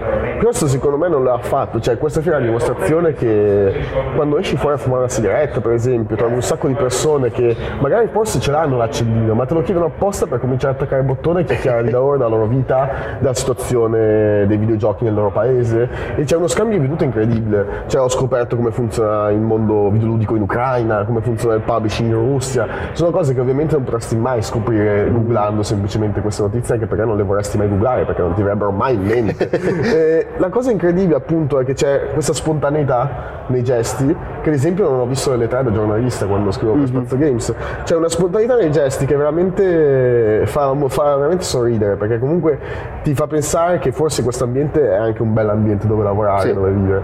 E... Quando non c'è di mezzo il PR, il pubblicista, con tutto il rispetto per il lavoro che fanno loro, è chiaro che è diverso il contesto, però quando sono, c'è modo di essere spontanei è proprio un, un bel posto. Esattamente sì, esatto, io sto parlando poi specialmente dei giochi che hanno fatto parte della Discovery Contest, chiaro, quindi certo. comunque giochi indipendenti e quindi con, alcuni con dei publisher, altri no, però comunque anche quelli con i publisher hanno una certa spontaneità perché comunque ti rapporti direttamente con il game director, con mm-hmm. il game designer e quindi c'è un'amicizia di fondo, c'è una una sincerità incredibile nel dare feedback, soprattutto quando ti esponi alle persone dicendo questo è un demo prototipo, noi stiamo migliorando il gioco, loro sono davvero uh, inclini a dare dei feedback e questa cosa è una figata perché ovviamente nessuno mai ti direbbe delle cose brutte sul tuo gioco in una fiera B2C ad esempio, cioè una persona che viene a provare il tuo gioco lo vedi dalla faccia che non gli piace, ma non è che ti verrà mai a dire questo gioco fa schifo perché, perché, mm-hmm. perché. Ovviamente in questo caso invece la sincerità la fa, la fa da, da padrona perché sanno che dicendoti certe cose dal loro punto di vista si può migliorare dai punti di vista del gioco e quindi di conseguenza questo per noi è tipo un tesoro perché ovviamente essendo in una fase prototipale di sviluppo uh-huh. possiamo ancora cambiare il game design document in modo tale da poter aggiungere delle feature, da poter modificarne delle altre quindi siamo ancora fortunati da questo punto di vista okay.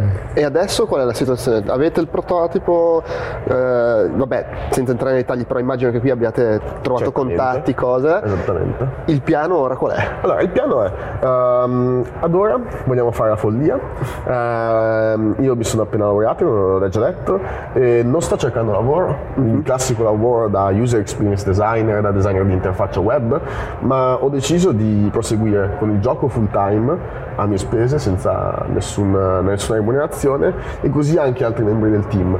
Um, in questo caso perché? perché vogliamo ricominciare da zero mm-hmm. avere il prototipo bene in mente avere la nostra vision e ricominciare cominciare a risistemare tutto ciò che è stato disegnato solamente nei primi giorni in cui abbiamo smanettato con Unity, in cui eravamo ancora tra virgolette originali di quel sistema, quindi non sapevamo come funzionasse, non sapevamo come funzionasse C Sharp, quindi, che è il linguaggio appunto per scrivere questo tipo di giochi, e quindi ora che abbiamo lavorato quasi un anno ormai su Dask tra una fiera e l'altra, abbiamo capito un po' come funziona il sistema. E quindi stiamo rivedendo tutto il sistema di movimento, il sistema di shooting, quindi le cose basilari che tengono in piedi il gameplay in modo tale da renderle più raffinate possibili. E questo ovviamente ci prenderà molto meno tempo rispetto a prima, mm-hmm. perché piuttosto che cercare di migliorare una cosa già esistente, che forse non funziona, nella programmazione forse è molto meglio dire tagliare nettamente e ricominciare da capo. Quindi l'idea adesso è di ricominciare da capo, avere questa build per parlare con i publisher, per raccontare loro del gioco, per fargli vedere le principali feature, ma sicuramente lavoreremo su una nuova versione con dei livelli finali in cui ci sarà della narrazione ovviamente, contestualizzata nello story world ehm, e quindi vogliamo puntare a questo, quindi mentre abbiamo questa build che gira per i vari publisher, cominciare da zero di nuovo. E forse questa penso sia una cosa importante che prima della Nordic forse non ci saremmo mai detti, il coraggio di dire ricominciamo da zero, rifacciamo tutto da capo, bene, come abbiamo imparato in questi anni.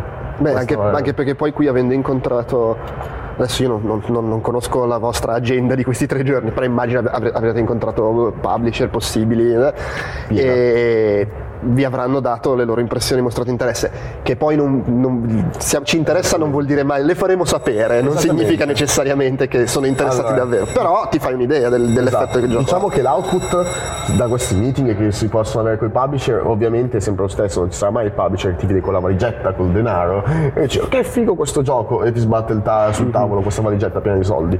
Ovviamente il discorso è che ovviamente dal loro punto di vista loro devono prima vedere il gioco, testarlo internamente, quindi capire anche, leggere tutti i documenti perché il ruolo di un game designer soprattutto è un ruolo di eh, regia, è un ruolo in cui devi scrivere molti documenti design, devi stilare un business plan, devi capire lo scopo del gioco, quindi se il gioco, cioè per dire ad esempio il target del gioco, eh, quindi l'audience a cui si riferisce, oppure eh, il numero di ore di gameplay, quanti livelli ci saranno, insomma tutto questo va a finire in un business plan che deve essere presentato ai mhm. publisher. Ovviamente bisogna essere coerenti con se stessi, non possiamo pensare che 5 persone possono fare un gioco di 30 ore eh, con un gameplay super complesso, ovviamente. Quindi anche il publisher vede la coerenza nel presentare le idee e nel presentare un business plan concreto. E quindi da questo punto di vista i publisher dicono sempre tu mandaci tutti i documenti possibili che il game designer ha fatto e da lì poi valuteremo. Quindi noi adesso siamo in fase di di valutazione, quindi aspetteremo un po' le risposte, cominceremo un po' a parlare con i publisher tutti esteri, mm-hmm. um, e vedremo un po' come si evolverà la situazione. Sì, poi eh, se sei invece sei quello che ha avuto l'idea fenomenale, è chiaro che prima ho visto il talk del quello che ha fatto la grafica di Reigns, mm-hmm. e ha detto che loro per proporsi ad Evolver gli hanno mandato un'email con dentro una gif animata del, di un prototipo e scritto ehm, Tinder ma di Game of Thrones. e il giorno dopo Devolver gli ha risposto ok. Beh, ovviamente lì è l'idea formidabile possiamo dire. È chiaro, sì. Questo è il classico gioco che è quelle idee che nascono una volta ogni due anni. Eh sì, sì, sì. Vabbè, quello è che... Bravi, cosa gli vuoi esatto. dire? ok, beh, grazie. Di niente Andrea, grazie. in bocca al lupo. Eh, magari ci speriamo e continuiamo ad andare avanti, vedere un po' come, come si evolverà la situazione. È tutto un divenire per noi, quindi ogni giorno porta sempre una novità. speriamo buone. Esatto, speriamo buone. Okay. Grazie ancora Andrea. Grazie a te.